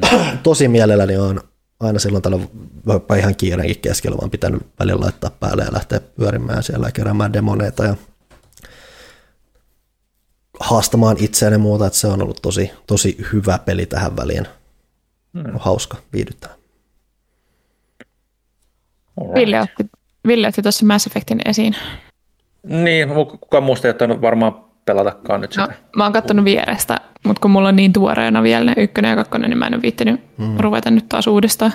Mutta sulla kun on tuoreena ykkönen, niin näet kuten varmaan näet ykkösen niin kuin sitä pelaamista, niin miten se niin kuin ulkoisesti sun kohdallaan niin kuin vaikutti jahostuneen, että itsellä, itse mä olin ehkä niin kuin snadisti, ehkä en nyt sano pettynyt, mutta siis kun mm-hmm. ne puhuu alkuun ainakin sitä, että ne niin kaikki hahmomallit on yhtenäisempi yhdestä kolmoseen, niin ainakin ne ykkösen hahmomallit on kyllä edelleen ihan yhtä tönkön näköisiä, joo, niin kuin moni paikoin. Mielestä... Ehkä se Shepard itsessään ehkä jo. Joo, tota, munkin mielestä siis se on hauska tällä hetkellä, koska siis ykkösessä nyt skarpit tekstuurit, mm-hmm. mikä on tietenkin tosi iso juttu, koska Garrus näytti semmoiselta, varsinkin semmoiselta mössöltä vaan. Mun piti ladata siihen, silloin kun mä pelasin PC, niin mun piti ladata siihen modi, kun mä en kestänyt katsoa sitä. Mm-hmm. Ö, mutta nyt kun siinä on siis edelleen esimerkiksi niin planeettojen pinnat on tosi low poly, silleen semmoista todella niin kuin palikkaista meininkiä, mutta sitten siinä on tosi tarkat tekstuurit päällä. Mm. Se, näyttää, se näyttää mun mielestä kummalliselta. Että semmoinen kaikki, niin kuin vaikka Citadel on edelleen tietenkin tosi autio, koska siinä ei ole lisätty mitään. Se mm. vaan näyttää vähän paremmalta, niin nyt se näyttää semmoiselta har- halvalta euro-RPGltä mun mielestä. okay. mikä, on, mikä on tosi outoa. Siis tietenkin edelleen hyvä peli, ei siinä mitään. Mutta mun mielestä nyt se niinku grafiikan skarppius ja se niinku varsinainen sisältö, kaikki hahmomallit ja tällaiset ei niinku mätsää ollenkaan. Joo. No se, mulla on siis se, että kun mä pelasin kaikki Mass Effectit alkujaan Xbox 360, niin niihin ei saanut tietysti mitään modeja ja niin poispäin. Että, että, että varsinkin se ykkönen oli ihan superkarun näköinen, mm. kun 360 niin kun laittaa ne vierekkäin, niin siinä mielessä, niin kuin, että ne ympäristöt on niin kuin, tarpeeksi karpin näköisiä mulle, että mulla ei niin tuommoista tulee niin kuin mitään eurohalpismarkettia vai mikä nyt käytitkään termiä, niin sellaista nyt ei tule mieleen, mutta, mutta just ehkä enemmän mua niin kuin häiritsee se, että, että ne kasvoanimaatiot ja hahmot niin kuin, on tosi niin kuin vanha-aikaisen näköisiä tietyllä niin, tavalla. Se että ne, ne pönöttää sille kädet sivuilla ja sitten Joo. seisoo ja keskustelee. Siinä on myös hillitön bugi, missä musiikit häviää. Ja sitten kaikki on silleen vähän niin kuin sitcom ilman ta- tausta nauruu. Joo, no mulle ei ole sitä vielä tullut vastaan, mutta, mutta joo, että tietyllä tavalla sääli, että varsinkin nimenomaan kun ne hehkutti sitä, että ne yhtenäistää niitä niin kuin kolmosen, että kakkosessa on jo parempi niin kuin se, ne, kakkosessa mennään parempaan suuntaan, kolmosessa, mitä nyt ihan muutamia niin kuin niitä alkuhetkiä testailin tuossa jo, niin, niin niissä, siinäkin se totta kai menee sitten parempaan, mutta tota, joo, että, että ehkä, se, ehkä se tietyllä tavalla se semmoinen odotti siltä ehkä enemmän, vaikka ne ympäristöt itsessään on niin kuin ja kaikki valoefektit ja heijastusefektit tuo siihen semmoisen ihan kliinisemmän ja siistimän näön, ulkonäön kyllä. Että, että, että. Joo, ja Mut, edelleen niin kuin mä oon maininnut, niin PCllähän sitä ei voi tällä hetkellä pelata sitä alkuperäistä, koska siinä on rikkiasioita Joo. tavallaan, jo, jo, jo, joita ei voi korjata edes modeilla.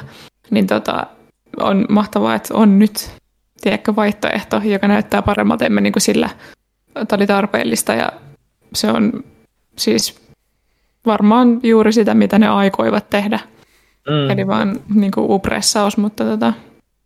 Joo, siis kyllä mä tavallaan, tämä on taas just näet, että kun on pelannut alkuperäisiä, jos ei olisi pelannut alkuperäisiä, niin olisi varmaan ihan, ihan niin kuin toinen fiilis siinä, mutta niin mm. just, että onhan se niin kuin, nykystandardeilla kankea se toiminta ja kaikki. Mm-hmm. Olisi ollut kiva, jos ne olisi päivittänyt sitä enemmän ja, ja niin poispäin, mutta kun esimerkiksi Mass Effect 1 vahvuudet on, niin kun on tiennyt, että se toiminta ei ole erityisen hyvä jo silloin, kun on kehittänyt sitä, niin se ei ole ollut sen pääpaino silloin ja ne on kompensoinut. Sen vahvuudet on ihan muualla, ne on siellä tarinassa, universumissa ja, ja niin kuin niissä rakenteissa, pelimaailman rakenteissa, mitä niin kuin, ei sellaista vastaavaa ole niin kuin nykypäivänä, niin kuin, ei ole mitään tämmöistä jättimäistä skifi-epos roolipeliä mm. tuolla niin budjetilla olemassa, niin ne niin kuin on siellä ne vahvuudet. Et, et siinä mielessä kiva, että ne on niin kuin säilyttänyt se alkuperäisen vision, mutta tietyllä tavalla joo, että, että olisi ollut kyllä hauska, jos ne olisi sitäkin ehkä vähän fiksannut parempaa. Mm. Tämä on just niin kuin näiden uusien versioiden kanssa aina, niin kuin, että kumpaa niin kuin suuntaan nojataan, kumpi on hyvä, kumpi on huono, oot sä pelannut aiemmin, et sä pelannut aiemmin, niin se on aina semmoinen iso niin kuin, tunteiden sekamelska, mikä sulla on, mutta mä sen sanon, että jos sä niin kuin, tykkäät Mass Effectistä ja sun niin kuin, oikeasti teki mieli irvistää aina, kun sä käynnistit jonkun 360-versio esimerkiksi, mm-hmm. niin, tota, niin on tämä nyt, niin kuin, tää on nyt se sen peli, miltä sä niin kuin, muistat, miltä se näytti, silloin yeah. aikoinaan, tai ainakin mitä sen pitäisi näyttää. Pelimekaanisesti se on ainakin ykkönen, ja kakkosessa alkaa menee pare- ete- eteenpäin, mutta ykkönen on tönkkö, mutta ne kontrollit ja tämmöiset ei ole sen pelin niin kuin, vahvuus ollut, kuten sanoin. Niin. Mä luulen, että me ollaan totuttu liian hyvin siis remakeihin, ja sitten kun tulee tämmöinen aika niin kuin perusmallin remasterin vastaan, niin sitten on vaan silleen, että no, on tää ihan ok, mutta olisin mä voinut ottaa enemmän, tiedätkö? Joo, siis se on se, miten sä itse aina suhteutat sen odotukset. Mm. Että, että mä, mä itse asiassa halusin, että tämä on, jos nyt ihan niin rehellisiä olen, mä itse halusin, että tämä on niin kuin suht niin kuin suora käännös tai mm. remasterointi. Ja mä oon sen takia niin kuin tyytyväinen tähän monin niin. paikoin. Kyllä. Mutta tota, jos sä odotit muuta, niin sitten ehkä voi olla. Että mä en nyt ole niinku niitä isoja niinku puvakulmamuutoksia tuollaisia Mirandan takamuksesta niinku mm-hmm. huomannut vielä, niin kuin, että mulla muonen nyt ei ole silleen häirinyt. Siellä on fotomoodi, jos sä haluat tuijottaa niitä ahtereita ja hanureita, sä voit fotomoodilla niitä tuijottaa kuule ihan tarpeeksi sitten. Nice. Että, niin tota, en mä niin sitä itku ole tavallaan niin ymmärtänyt. Täytyy tavalla kyllä mä tiedän sen, että pelit, jotkut haluat pelit säilytetään just sellaisena kuin ne on, mutta se on kehittäjien mm-hmm. visiokin tietyllä tavalla. Että toisaalta mä on tyytyväinen nyt, että vaikka en ole loppuun päässytkään, niin just se, että saadaan se, nyt kaikki saa sen niin kuin tällä yhdellä kokemuksella sen uuden lopun, minkä ne rakensi sinne, sinne, sinne niin kuin kolmosen loppuun, että mm. se on niin, kuin niin paljon parempi se, mitä ne teki siitä faniitkun, faniitkun takia. Se oli niin kuin ihan aiheellistakin silloin ja se on hyvä, että ne teki sen ja nyt se on mun mielestä hienoa, että kaikki pääsee nyt kokemaan sen eheenä kokemuksena eikä vaan semmoisena, no meenpäs pelaamaan ne 15 minuuttia niin kuin, vai mitä nyt puoli tuntia uudestaan siitä lopusta. Mm-hmm. Että, että, että sitä niin kuin on kiva nähdä, että nyt jengi saa sen koko kuvan siitä. Että, että, Ylipäätänsähän niin. tämän ison etu on ehkä se, että tämä nyt on ensimmäinen kerta, kun tämä koko setti on koherentisti yhdessä. Että siellä on sitten mm. just nämä hahmon siirtämiset, miten pitäisi oikeasti aika vaivatta sitten toimia ilman mitään lisäsäätöjä mm. ja muuta. Ja se kaikki kokemus on vaan siinä. Joo, kaikki oleelliset hahmot on mukana niin kuin alusta asti ja ei ole niin kuin omasta kitsastelusta johdu sitten se, että puuttuu esimerkiksi Javik Mass Effect 3, mikä on niin kuin ihan superkeskeinen hahmo, niin kuin mä en tajua, miten ne on niin kuin alkujaan pystynyt laittaa sen DLC-hahmoksi. No tietysti rahan, rahan kielto silmissä, mutta siis se on vaan niin kuin tarinallisesti ja koko niin kuin sen niin kuin trilogian tarinan kannalta niin, kuin niin keskeinen hahmo lopulta, että tuntuu, tuntuisi vaan niin oudolta, jos sitä ei olisi. Toisaalta se olisi vähän sama kuin pelaisi Mass Effect 3 ilman Garrusta, köh, köh Johanna. Mm. Tota, mutta tota, se on vähän, vähän sitten sellaista, että Mulla on edelleen Mass Effect 3 kesken. Mä just kun kattelin tässä, kun Sami pelasi, niin mietin, että pitäisi ehkä tarttua siihen taas. Mulla on vaan nyt liikaa pelattavaa. Mulla on yhtäkkiä tullut semmoinen, että mulla on kauheat mielitekoja kamalasti koko ajan ja sitten mulla ei ole aikaa kuitenkaan pelaa mitään. Mm. Mä en ole Zelda aikaan koskenut vielä, mä vaan ostin sen. Mm. Mut, no joo, mäkin olen pelannut hei, no itse asiassa remakeä. Mutta tota, 8889 julkaistut Famicom Detective Club, tuollaiset salapoliisi, no salapoliisi on ehkä vähän väärä, etsivä pelit. Mm. Rikostutkinta. Mm. Dekkari. Dekkari. Paras tapa kuvailla niitä on Ace Attorney ilman sitä oikeussalikamaa. Eli se, kun saisit koko ajan vaan siinä investigation-moodissa. Mm. Rikospaikkatutkimusta. Joo, mutta siis tosi samanlaiset kontrollit tai niin kuin ne mekaniikat periaatteessa, että sä juttelet ihmisille, sun täytyy löytää oikeat asiat, mistä sä juttelet. Siinä ei kylläkään voi silleen ristikuulustella tai niin kuin painostaa niitä, että pitää vaan löytää ne oikeat, oikea järjestys, missä puhua asioista. Mm. sitten pystyy tutkimaan niitä paikkoja just silleen, siinä on semmoinen pieni tuon suurennuslasin kuva, mitä sä liikutat siinä. Mm. Ja sitten pitää löytää johtolankoja ja sitten välillä tapahtuu. Siis se tekee tosi jänniä asioita välillä itse mekaniikkojen kanssa. Että välillä se joudut tekemään jotain, mikä on täysin periaatteessa sen boksin ulkopuolella, että sä, sä et ole tottunut käyttämään sitä vaihtoehtoa siinä pikkuvalikossa sillä tavalla, ja yhtäkkiä sitä pitääkin käyttää. Se on ihan hauskaa, koska tulee mieleen se, pelasitteko tekin Hotel Duskia? Joo. DSL, kun siinä piti jossain vaiheessa laittaa DS kiinni. Mm. Ja tulee vähän semmoinen samanlainen fiilis, vaikka Switchillä nyt ei pysty tekemään mitään sellaista fyysistä. Mm. Ja se on ihan hauskaa, että niinku noihin, mä en tiedä, että varmasti ne on ollut jo jossain määrin mukana niissä alkuperäisissäkin, niin tota, ihan hauskaa, että on osattu käyttää periaatteessa tosi yksinkertaisia mekaniikkoja noinkin luovasti välillä. Mutta valitettavasti suurin osa ajasta se on sitä, että sä vaan käyt niitä kaikkia vaihtoehtoja siitä valikosta läpi silleen, että mikä tässä nyt on se oikein, mitä mä en ole vielä ottanut näistä, miksei toi puhu mulle sille mm. Phoenix Wright-tyyppisesti, että sä näytät kaikki sun asiat sille yhdelle ihmiselle odotat, että sanoo jotain. Ja suurin osa niin. on vaan silleen, että en tiedä mikä tämä on, en tiedä mitä haluat minulta. No, silleen, että, ah. Sekin tietysti on vähän niin kuin, no okei, okay, myönnettäköön, että Phoenix Wrightit meni myöhemmissä osissa siihen, varsinkin niin kuin osittain jopa huono, huonon kon-käännöstensä takia siihen, että sä et oikeastaan niin kuin tajunnut, että mitä sun pitää näyttää, mutta ykkösessä oli niin kuin se, että jos sä seurasit tarkkaan, sä tiedät tarkalleen, mitä sun pitää esittää kenellekin. Ja... Mm, tosin siinä on monesti se, että sä oot yhden askeleen edempänä kuin se peli on, ja sitten no, yrittää on, oikoa joo. sinne. Joo, se, on, se, se ehkä... oli... Sano vaan. Niin, että se oli jo ehkä just niin kuin etenkin Ace Attorney kolmosesta eteenpäin, niin kuin, että, että se mieli laukkasi jo niin kuin ihan, mm-hmm. sä tiesit jo minne tämä menee, niin sä hyppäsit niitä askeleita, mitä tarinallisesti kuvitellaan, että sä et vielä edes taju. Joo, tossa ei ehkä sitä, mutta mä oon pari kertaa siis pistänyt vaan konsolin kiinni, kun mä oon ärsyttänyt niin paljon se, että mä en vaan pääse etenemään, vaikka mä oon mielestäni tehnyt kaiken.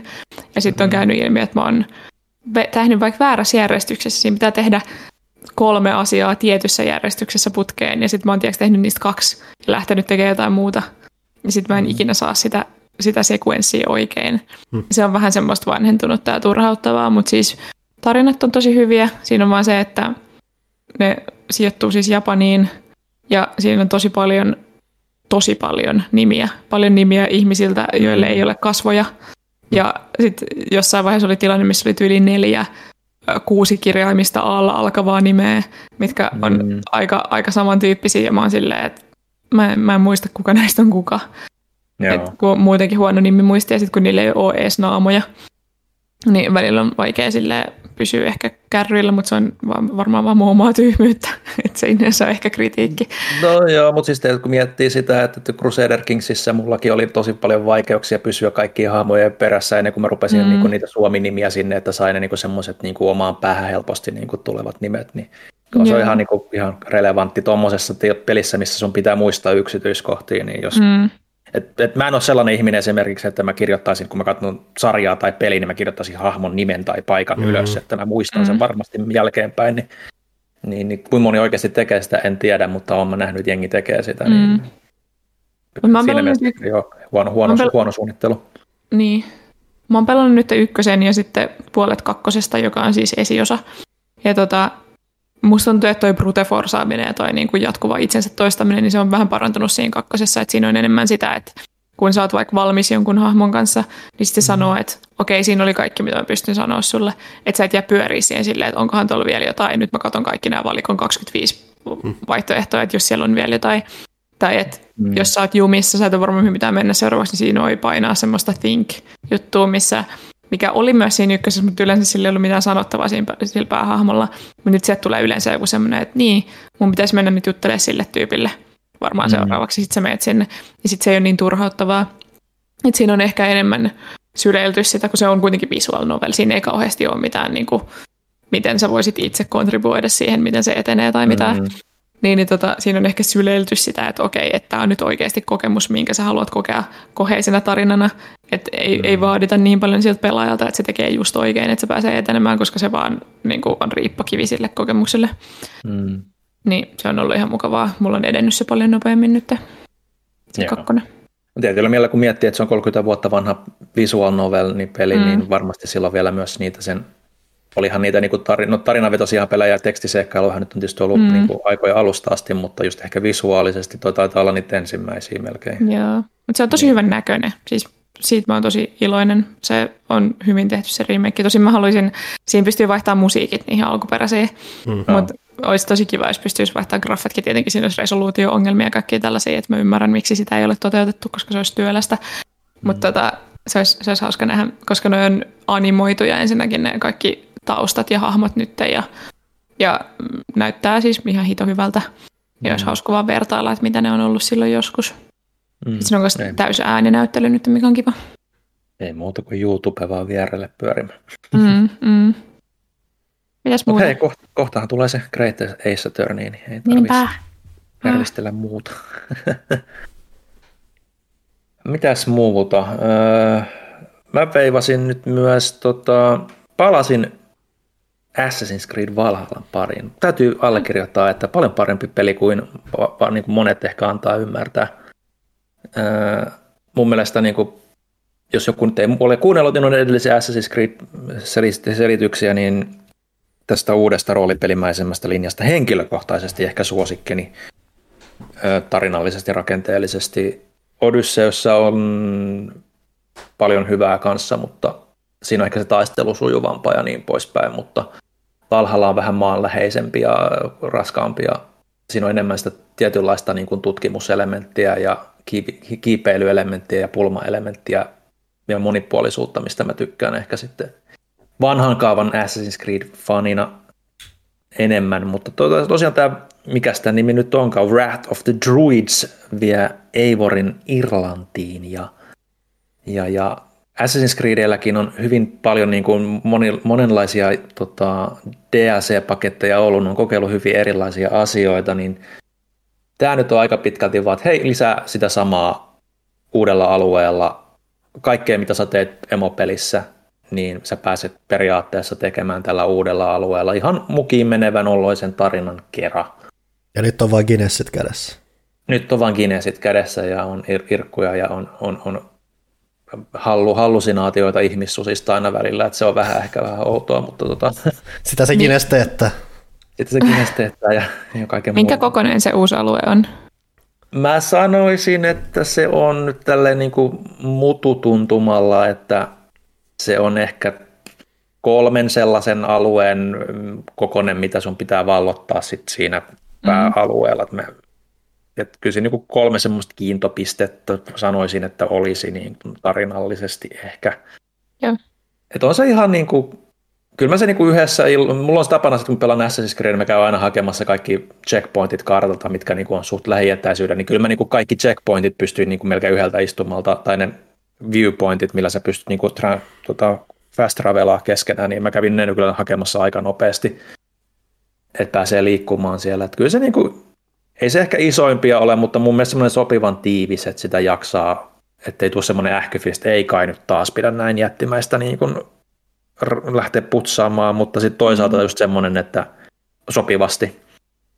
Et mm. mä itse, itse, itse melkein jopa tykkäisin, että toi olisi ihan hyvin, voisi olla niin kuin ollut emopelinkin kartan koko voisi olla jotain tuota luokkaa, eikä sitä, mitä se mm. oikeasti oli. Et, mm. et, et, et tuntuu niin kuin omalta peliltään tietyllä tavalla niin kuin sisällölli, tai kokoonsa puolesta, mutta sisällöllisesti toki sitten tiivis. Ja, ja tämä nyt on aika lailla, että sit sitä keskitetään Eivorille uusi niin kuin tehtävä, ei, ole, ei se niin kuin vie sitä, mitä mä niin kuin tavallaan toivoin, sitä niin kuin kehystarinaa siellä nykyajassa eteenpäin, niin sitä se ei nyt tunnu, mä en ole siis ihan läpi sitä päässyt, mutta tota, ei tunnu niin kuin siihen kajoavan ollenkaan. Yksi niin kuin semmoinen aluevaltaus lisää, että hei, että ei voi mennä tutustua uusiin ihmisiin ja tehdään siellä uudet juonittelut ja tämmöiset näin. Ja, äh, jos sä niin haluat vaan sitä samaa lisää ja sä tykkäät, niin se on ihan fine. Mutta jos sä niin koit jo, että se pääseikkailu on sieltä, että ei ihan liian iso ja ei tätä jaksa, niin et sä kyllä totakaan niin sitten välttämättä – tarvitset. Ainoa mikä siinä on niin kiva niin poikkeus siihen emopeliin verrattuna, että siellä on ne tietynlaiset niin trade postit, mitkä sun pitää käydä vapauttamassa ja hakemassa niihin noin valtakirjat ja sitten sä voit sinne rakentaa ää, muutamia uusia rakennelmia, jotka niin kuin kasvattaa sun ää, eksoottisten tarvikkeiden valikoimaa.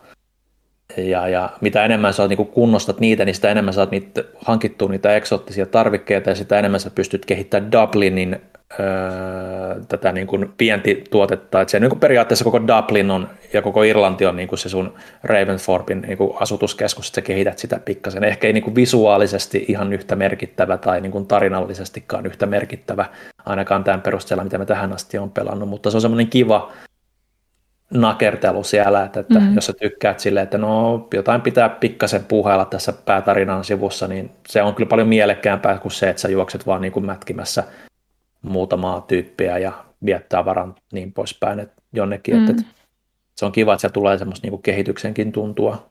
Että, että, että, mutta niin kuin ihan jeesin tuntunen, että olen, olen tykännyt ja viihtynyt, että ei se tosiaan mitään ihmeellinen ole, mutta jos sä haluat samaa lisää, niin kyllä se niin kuin pelaa mm. mielellään läpi. Että, että, että ehkä mä tavallaan, niin kuin, miet vertaisit siihen Odysseyhun, jossa sitten Fate of Atlanticset ja vastaavat vei myös sitä ihan selkeästi kesken jäänyttä kehystarinaa, mikä jäi niin kuin tuossa Valhallassakin kesken, niin se oli tietyllä tavalla kiva, että se niin kuin Odyssey niin kuin oikeasti toi semmoista konkreettisesti tuntuu, että mennään tarinassa eteenpäin, kun taas tämä nyt on tämmöistä, no jatketaan tätä samaa.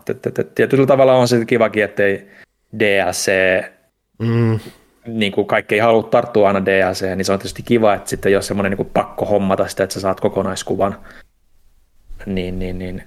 Se, tämäkin on just näitä tämmöisiä, että kumpaa sitten arvostaa näissä DLC-paketeissa, että, että, tietyllä tavalla sitten menee semmoinen merkityksellisyys, jos se, jos se ei kuljeta tarinaa eteenpäin, ainakin mun kohdalla, mutta, mutta, mutta toisaalta sitten on kiva, että niillä, jotka ei halua niitä tämmöisiin välinpalomaisiin paketteihin isoja tarinaelementtejä uhrataan, niin mä ymmärrän heitäkin kyllä. Mutta, Joo. mutta, mutta ihan, ihan, ihan kiva päästä Assassin's Creed, kun ei kuitenkaan mitään isoa uutta AC-peliä ole tulossa. Toisaalta mm. myös Fan Card ei ole tulossa. Mm. no ihan liian isoja. niin tota, mites, mites, onko meillä vielä pelattu? No, mulla on listalla vielä yksi, mikä on vähemmän ehkä niin kuin pelin luonteesta ja enemmän pelaamisen luonteesta. Eli mä oon katsonut siis vierestä taas uutta Resident Evilia. Mm. Ja tota, ensinnäkin mä oon yllättynyt siitä, että miten erilainen se on, kun, kun mä oon katsonut kakkosen ja kolmosen aiemmin ne remakeit. Mm. Mm. Ja tota, tässä me ollaan pelattu useampia tunteja ja siinä on vissiin kolme kertaa tullut vastaan silleen vihollisia, että niille on voinut tehdä jotain, että se ei ole vaan sitä niin karkuun juoksemista. Joo, on, siis ei, ei, ei, ei, ei siis. Että se ei ole niin todellakaan kovin toimintapainotteinen peli, mikä on yllättänyt mua niin kuin tähän asti. Mä en tiedä, että muuttuuko se tosi paljon jossain vaiheessa, kun mun käsittääkseni siinä on vähän erilaisia niitä alueita. Mutta tota, me ollaan nyt vielä siellä Dimitreskun linnassa. Ja tota, siinä on jotain yksittäisiä ihmissusia ollaan päästy pistää haulikolla palasiksi, mutta ei niinku todellakaan paljon. Se on ollut jännittävää. Mutta tota niin, öö, kaikella rakkaudella pelikumppaneiden kohtaan, mutta on todella turhauttavaa katsoa vierestä, kun toisen niin kuin pelityyli ja suuntavaisto eroaa niin paljon mm-hmm. omasta. Et mun on ihan kauhean, että mulla on semmoinen apukuskimoodi koko ajan silleen, mene tonne, mene nyt sinne vasemmalle, ei, mene vasemmalle, vasen, se on tämä käsi suurin piirtein. Mm. Toinen katsoo koko ajan karttaa. Ja siis niin turhauttavaa, ihanaa pelata yhdessä, mutta mä jotenkin koko ajan haluaisin olla vaan se, että anna nyt se ohje tänne. Mä en mm. halua olla se, se ihminen kuitenkaan. Ja no, on sekin kokemuksessa tietenkin. On sekin. Ja. Se on yleensä no, kun noissa tupe-videoissakin, kun katsoo, kun jengi pelailee pelejä, sitten kun itse, itse niin kuin tietyllä tavalla tai tuntuu usein, että monille niin kuin vähän satunnaisemmin pelaaville ne ei niin kuin ymmärrä niitä pelien niin kuin tietynlaisia, miten pelit etenee ja miten, mi, mitä, mihin pitää kiinnittää huomiota, että tosta voi kiivetä ja niin poispäin, kun ne itselleen tulee melkein automaattisesti peleissä, Joo. niin just tulee toi efekti, että, että että pystyt kato, kato nyt tuohon, se on tossa noin se juttu, niin miten sä no, nyt niin. huomaa, että, että, että tämä nyt ei voi edetä kuin yhteen suuntaan tämä kenttä. Niin. Tai ylipäätänsä, kun sä opit tunt, että siis jos sä oot pelannut jotain ja sä vähänkin tunnet sen pelin tai opit tuntemaan sen pelin tyylin ja sä tiedät, mitä ne ei ainakaan tee, joten sä et niin. sit yritä myöskään tiettyjä asioita, että okei, okay, näin tee näin, vaan se on pakko mennä näin. Mm, mm. Sepä se. Niinpä. Mut joo, tunnistan tuon itsestäkin, että en katso sen takia juurikaan tube-pelaamista, koska siellä usein tapahtuu tuota. Joo, no, mutta mua kiinnostaa tosi paljon enemmän toi tarina kuin mikään aiempi näkemäni Resident Evil. Että tässä on jännittäviä asioita, mikään ei käy järkeen sen perusteella, mitä mä tiedän Resident Evilista, niin mua kiinnostaa kauheasti, että mikä siinä niinku on taustalla. Se on tyylisesti muutenkin jännä, että siinä on semmoinen mm. outo, tosi outo vipa koko ajan, että kaikki on just sellaista, että vähän jopa un, unenomainen on ehkä vähän väärä, mutta siinä on kaikki, kaikki tuntuu koko ajan olevan vähän väärin. Siinä. Mulla oli Seiskan kanssa vähän kanssa sama, että siinä tuntuu, että se ei, se ei tunnu aidolta, mutta se epäaitous tuntuu tarkoitukselliselta. Niinpä. Mm. Et mä en tiedä yhtään, mistä siinä on kyse, mutta toivottavasti se selviää siinä. Siinä oli varmaan kaikki mun. Mä luulen, että tekin olette käsitellyt. Onko Panu sulla vielä jotain? Mulla ei mun muistaakseni ole tällä hetkellä yhtikäs mitään muuta. No niin, Mä voin mainita sen, että Pokemon Snap on söpöpeli. se on kyllä. Käykää katsomaan meidän video. Pelaa HD. Tosiaan käykää muuten katsomassa. Me ollaan tehty useampiakin videoita. Pokemon Snap, Resident Evil nimenomaan, mistä puhuttiin. Returnalista on video. Jakusasta on video. Formulasta. On, niin, että jos te olette kaivannut formulakeskustelua, me ollaan nyt säästetty Johannaa ja vieraita, niin me tehtiin kauden avauksesta ja ja näistä F1 2021, 2021 pelin julkistuksista melkein puolituntinen video, että sieltä siis, voi käydä kuuntelemassa. Mä näin sen äh, jonkun tarinatrailerin siitä, mikä oli todella hämmentävän dramaattinen. Se, siis, se, siis se on naurettavan dramaattinen. Mä en sitä katsonut vielä, joo. Täti, se oli aivan kurka. jotain muuta kuin mitä mä odotin F1 2021 Joo, siis, si, siis siitä näkee, että siellä on jo nyt joku vähän innokas kirjoittaja otettu ja todettu, että nyt väännät sitä nuppia noin paljon tuohon suuntaan. että ei oikea formula ei ole ihan sellaista. mä, mä oon hei kattonut muutakin kuin F1-trailereita. Nimittäin mä oon katsonut Netflix-elokuvia, semmoisia oikein niin kuin Netflix Originals. No, Mulla on ollut pari iltaa tässä, kun ei jotenkin niin kuin lähtenyt mikään peli on väsyttänyt ja netti ei ole toiminut kunnolla ja kaikkea, niin sitten mä oon ollut sille, että katson elokuvia. Mm. Mikä on mulle tosi harvinaista, mä en koskaan katso yksi leffoja. Mutta mä katsoin uh, In the Tall Grass, mikä on siis Stephen Kingin lyhyt no- novelliin, novelliin ja perustuva semmoinen, missä uh, ihmiset menee semmoiseen maissipeltoon tai ruohopeltoon ja sitten ei ikinä pääse sieltä pois, koska sieltä ei näe ja asiat liikkuu ja ja pelto syö ihmisiä ja kaikkea. Ja se oli, se oli ihan fine. Se oli keskitason 7 kautta 10 kauhea elokuva. Pidin siitä, mutta siinä oli sen verran kiehtovat lähtökohdat, että mä sit seuraavana aamuna luin kokonaan sen novellin. Se oli semmoinen vähän pitkähkö, mutta mm. se oli itse asiassa paljon parempi vielä se alkuperäisteos. Ja siinä on tosi vahva semmoinen kingimäinen shokkikohtaus. Ei nyt niin paha kuin tiettäkö itissä, se Ri- kohtaus. No se, mä tiedän itistä jonkun kohtauksen, mä en tiedä minkä laatuista shokista nyt puhutaan. No, vähän Onko se semmoista creepyä juttua? No se on vähän semmoista, se on myös aika paljon groteskimpi kohtaus, mutta se on vähän silleen, että... Niin Onko se asia, mikä jäi niistä leffoista pois? Joo. Okei, no mä mutta se, oli, se oli kyllä tuossa leffassa, mutta se oli silleen vähän peitelty, tai niin sitä ei niin kuin... Okay, mä, mä, mä, mä, mä, tiedän, että siinä TV elokuvassa tai CV-sarjassa yeah. ilmeisesti. In the, in the Tall Grassissa se niin kuin, shokkikohtaus oli periaatteessa siinä mukana, mutta se oli silleen, että sitä ei väännetty rautalangasta, vaan annettiin ymmärtää. Mutta kun mä luen sitä niin kuin novellia, mä oon silleen, että mitä mä luen. Mm. mutta tota, se oli hyvä. Se, varsinkin se kannattaa lukea. En tiedä, kannattaako sitä katsoa välttämättä, jos ei nyt ole niin kuin valtavasti katsomisen puutteessa. Toinen, mitä mä katsoin, mikä oli oikeasti tosi hyvä, oli Horse Girl. Okay. jossa on toi, onko se Alison Brie. Brie. Alison Brie, joo. Eli Glowsta se, se yksi tyttö. Tai Communitysta. Äh, niin, totta se on siinäkin. Äh, joo, se ratsastaa, tai itse asiassa oikeastaan ei ratsasta enää, vaan hoitaa hevosta. Ja sitten sillä on mielenterveysongelmia ja sitten ne lähtee vähän käsistä. Mun mielestä se oli tosi hyvä kuvaus nimenomaan niin kuin mielenterveysongelmista ja siitä, miten pelottavaa voi olla se, kun ei ole kontrollissa omista ajatuksistaan välttämättä ja teoistaan. Mutta sitten mä menin internetkaninkoloon ja kävi ilmi, että se ei välttämättä kaikki ollutkaan sen ihmisen korvien välissä, vaan siinä on tosi looginen sellainen niin kuin aikamatkustusalien systeemi mm. siellä taustalla, mistä on tosi paljon siis sinne ripoteltu sinne taustalle semmoista niin kuin, äh, semmoisia todisteita, mitkä tekee siitä hyvin koherentin kokonaisuuden ja sen voi myös lukea silleen, että se kaikki tapahtuu oikeasti. Ja sitten mä olin ihan silleen, että wow, mun täytyy katsoa tämä uudestaan. En ole katsonut vielä, mutta ehkä teen sen, koska se olikin paljon monikerroksisempi kuin mä ajattelin. Ja mä joskus meinasin katsoa, mutta sitten mä kuulin, että se ei ollut välttämättä, tai siis mä, ne mitä mä oon kuullut, niin että se ei ole välttämättä ihan niin, niin, niin, niin, niin mainio, niin se on ollut vähän ollut siinä backburnerissa enemmän. Joo, ei se mikään mestariteos ollut, mutta kyllä mä tykkäsin. Mä tykkään aina semmoisista vähän happosista Mm. taideelokuvista, ja toi oli just sitä. Varsinkin viimeisellä kolmanneksellaan. Joo. Ville, ootko sä kattonut taideelokuvia viime aikoina? Lasketaanko Pasila? Ai se ei ole elokuva, eikä se ole taidetta. Tai on se Pasila on, ta- taidetta. Pasila on taidetta. Joo, mutta tota, taideelokuvia en ole kyllä katsonut. En ole katsonut elokuvia ollenkaan kyllä tässä nyt yhteen. Mutta sä oot kattonut Pasilaa.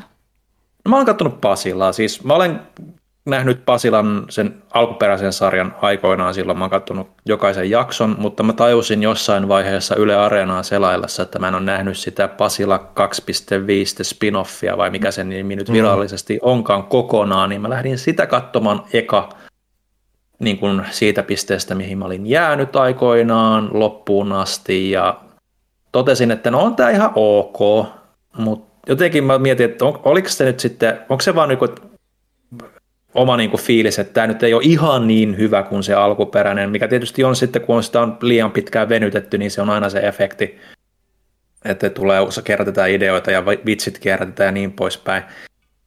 Ja sitten kun mä se, sit sen niin ottamana, kun se rupesin tsekkaamaan muutaman jakson alkuperäistä uudestaan, ja onhan se alkuperäinen, niin kuin, on siinä ihan selkeä niin kuin ero, että se on niin No- paljon fiksumpi ja, ja hallitumpi ja mietitympi kyllä kokonaisuutena, että se, joka jaksossa on jotain niin kuin oikeasti hyvää uutta verrattuna ehkä siihen 2.5. Löytyykö niitä miten paljon areenasta, vai onko se kaikki sitä 2.5? Kaikki löytyy, alkuperäinen sarja löytyy ja löytyy se 2.5, kaikki, mm. kummatkin kokonaisuudessaan, että oliko siinä niin kuin, että miten se nyt menee, mä niin, niin tarkkaan ole katsonut, miten ne kaudet menee, mutta mä sanoisin, että Pasila alkuperäinen, siinä on kolme kautta, mistä oliko niin kuin eka ja kakkoskausi oli vähän lyhyempiä ja sitten tyyli se kolmoskausi on tyyli 40 jaksoa.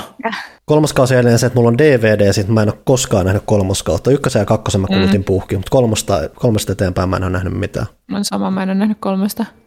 Joo, no siis kyllähän siinä kolmoskaudellakin alkaa niin kuin näkyä tietyllä tavalla, että no tästä niin kuin menee se tietynlainen niin kuin luo, luova in, into, tai se niin kuin alkuintohimo siihen sarjaan, että menee niin kuin tämmöiseksi niin kuin rutiiniksi, mutta siellä on myös paljon niin kuin oivaltavia juttuja ja sitä hyvää niin kuin Suomi-kommentaattia ja, ja, ja ennen kaikkea niitä hauskoja ääniä. Mm. Minä, se, on- se, se, niistä minä tykkään jumakauta. Ollaan aina jännän äärellä siellä ja katsotaan aina kaikkea hauskaa. Niin. Joskus aikoinaan Pasilan sivuilla oli semmoisia audiosketsejä myös, mitkä oli mm. siis ihan legendaarisia. Mä muistan niitä vielä ulkoa. Mä en tiedä saako niitä enää mistä. Ehkä niitä on jotain YouTubessa, mutta siis ne oli semmoisia, mihin ei ollut tehty animaatioita ollenkaan. Okay. Ja ne oli ihan mahtavia. Siellä oli just kaikki repomiehen lauluja ja kaikkea. Ja mietin, Joo. kun tähän ylipäätänsä te- on tehty silleen, että nehän äänittää sen ensin ja sitten vasta animoita. Näin mä muistelisin, että se menee. Joo. Että siellä on varmaan ylipäätänsä leikkuu huoneen lattialla ties mitä kamaa. Mm. Vai Joo, ehkä kyllä, ne on jollain DVDllä sitten. kyllä varmaan DVDllä aika paljon kamaa on. Mä jotain niitä on behind the scenes juttuja aikoinaan nähnyt, että siellä jotain oli, mutta tota, kyllä se aika vissiin hyvin tietyltä osin improvisointimeininkiä ainakin just näiden tangenttien suhteen on, että, että, että mutta mut jotenkin vaan niin hyvä sanailu. Mä tykkään, siellä on niinku, vaikka niinku pari, siellä on vaan niinku muutama ääninäyttelijä, Mm. Mm. et niin, niin ne saa niin, niin hyvin erilaisia settejä. Totta kai siellä on ne tietyt toistuvat stereotyypit koko ajan, kuten se pottomainen tyyppi. Mä, osaan, mä, osaan, mä oon yrittänyt Joo, jäljitellä sitä. Se on niin semmoinen, miksi sulla on totti suussa Mm. tyylinen, niin kuin Mm. semmoinen kunnon äijä, niin kuin, mm, ärsyttävä äijä. Audi-mies kuittaa ja kaikkea vastaavaa. Niin Ja se, se, on on, niin semmoinen kuin tosi, se, se on semmoinen tosi veemäinen, että Joo. se, se, se, se veemäisyys loistaa siitä nimenomaan sit ulosannista. Ja, Joo, se on, se on niin mun yksi suosittaja. Mä en tiedä, kuka sen tekee yleensä siellä, mutta tota, se on aivan mahtava. Ja, et, et, tietysti sitten, kun siellä on, se, se ehkä niin korostuu, että siellä on tyyli yksi naisääninäyttelijä ainoastaan, joka tekee kaikki roolit. 2.5 mm-hmm. niin tuli siis se toinen, mikä on se Darja, joka on se uusi poliisi siinä, niin se, se niin vähän je- tasapainotti sitä tilannetta kyllä, Mm. mutta, mutta tavallaan siitäkin niin kuin revitään huumoria, niin kuin, että, että on samat äänet ja niin poispäin. Että, että et, et ehkä se merkittävin ero just siinä 2.5 myös on se, että kun siinä on sitä alkuperäistä kirjoittajaa ja sitten myös osa ääninen näyttelijöistä vaihtoi, että Pyösti on eri ja toi ko- Kontiovaara on eri ja, ja niin poispäin, niin siellä on niinku sekin, että se heittää niinku se uusi pöystiin ääni, että jossain vaiheessa se rupeaa niinku ihme, ihmeellisesti kimittämään ja muuttamaan sitä omaa ääntää. Ja sitten että nyt tuli kyllä vähän liikaa volasta, eli sitä alkuperäistä niin kuin näyttelijää tähän. Mm. Näin. Tosi niin kuin metaa ja tämmöistä näin. Että mä tykkään tollasesta kyllä, että se on semmoista mukavaa ajantappua, että aina kun syödessä tai ruokaa tehdessä, niin se voi melkein laittaa siihen niin kuin kännykälle, mm. kun siinä ei ikinä kuitenkaan tapahdu siinä ruudulla hirveästi mm. mitään, niin kiva vaan kuunnellakin. Se toimii kuunnelmanakin yllättävän hyvin. Että on muutamat jaksot sitten tietysti, että et, et, tota, ne vaatii sen tietyn visuaalisen referenssinkin, mutta, mutta hyvin usein pelkästään vaan se kahjo dialogi on niin, kuin, niin timanttista jotenkin, että harvoin, niin kuin, mä, mä, mä harvoin on tykkää niin kuin, suomalaisesta, mm. suomalaisesta niin kuin, nykyhuumorista. Joo. On toki niin kuin 10 vuotta vanhaa tyyliä vai mitä kohta enemmänkin varmaan, 20 vuotta vanhaa ehkä, en mä tiedä, en muista yhtään. Mutta mut, mut jotenkin näistä tuoreimmista on semmoinen, niin kuin, että tämä kolahtaa vaan. Että, että... Joo. Mulla melkein, mun pitäisi kyllä melkein aloittaa sen, mä en ole vuosiin nyt kattonut edes niitä kahta aikaa kautta, että ne pelkästään ne pitäisi melkein. Mm. Joo, kyllä mä suosittelisin katsoa sen kolmoskauden, niin kuin, se on kyllä 40 jaksoa tyyliin, mutta tota, se on aika puuduttavaa ehkä tietysti, jos niitä mm. Niinku putkeen katsoo, mutta jos katsoo niin kuin on tällöin jakson sieltä täältä, niin se on, se on ihan fine. 2007 debytoinut, mutta tiesittekö te sitä, että tällä on myös englanninkielinen nimi? Joo, oon, mä oon nähnyt englanninkielisen duppausjakson siitä. Se, mä en muista sen nimeä, mutta se oli joku... joku Jefferson sa- Anderson. Jefferson mä en, Anderson, joo. Mä en näe, miten se voisi toimia mitenkään missään Ei, se oli, ihan, se oli ihan hyvä duppi ja ihan hyvin osa vitseistä kääntyi, mutta kyllä sitten katosi hyvin paljon mm. niin kuin mm. sen, sen myötä, koska asiat ei vaan käänny. Ne pitää mm. selittää auki tai ne pitää niin kuin kertoa täysin eri kontekstissa tai niin kuin Tuommoisessa sarjassahan ei toimi, että vitsit vaan käännetään, ne pitää lokalisoida, mm. että, mm. että se asiayhteys muuttuu myös. Toi, meillä, meillä on ollut myös tämmöinen niin ruokailuprojekti, että pistetään päälle aina vaan kun syödään jotain, niin edelleen Parks and Recreation, mistä nyt ollaan puhuttu jo monessa jaksossa kanssa, mutta tota, haluan vaan sanoa siitä sen, että mä oon nyt monta jaksoa jo hehkuttanut, että kohta tämä menee tosi hyväksi, kun Ben tulee. Ja niinhän se on. Siis mä oon jotenkin tosi hämmentynyt siitä, kun yleensä kun sitcomissa vaihtuu mm. se ydinporukka, jos siihen tulee jotain uusia tyyppejä, niin on tosi vaikea päästä siihen niin kuin osaksi sitä.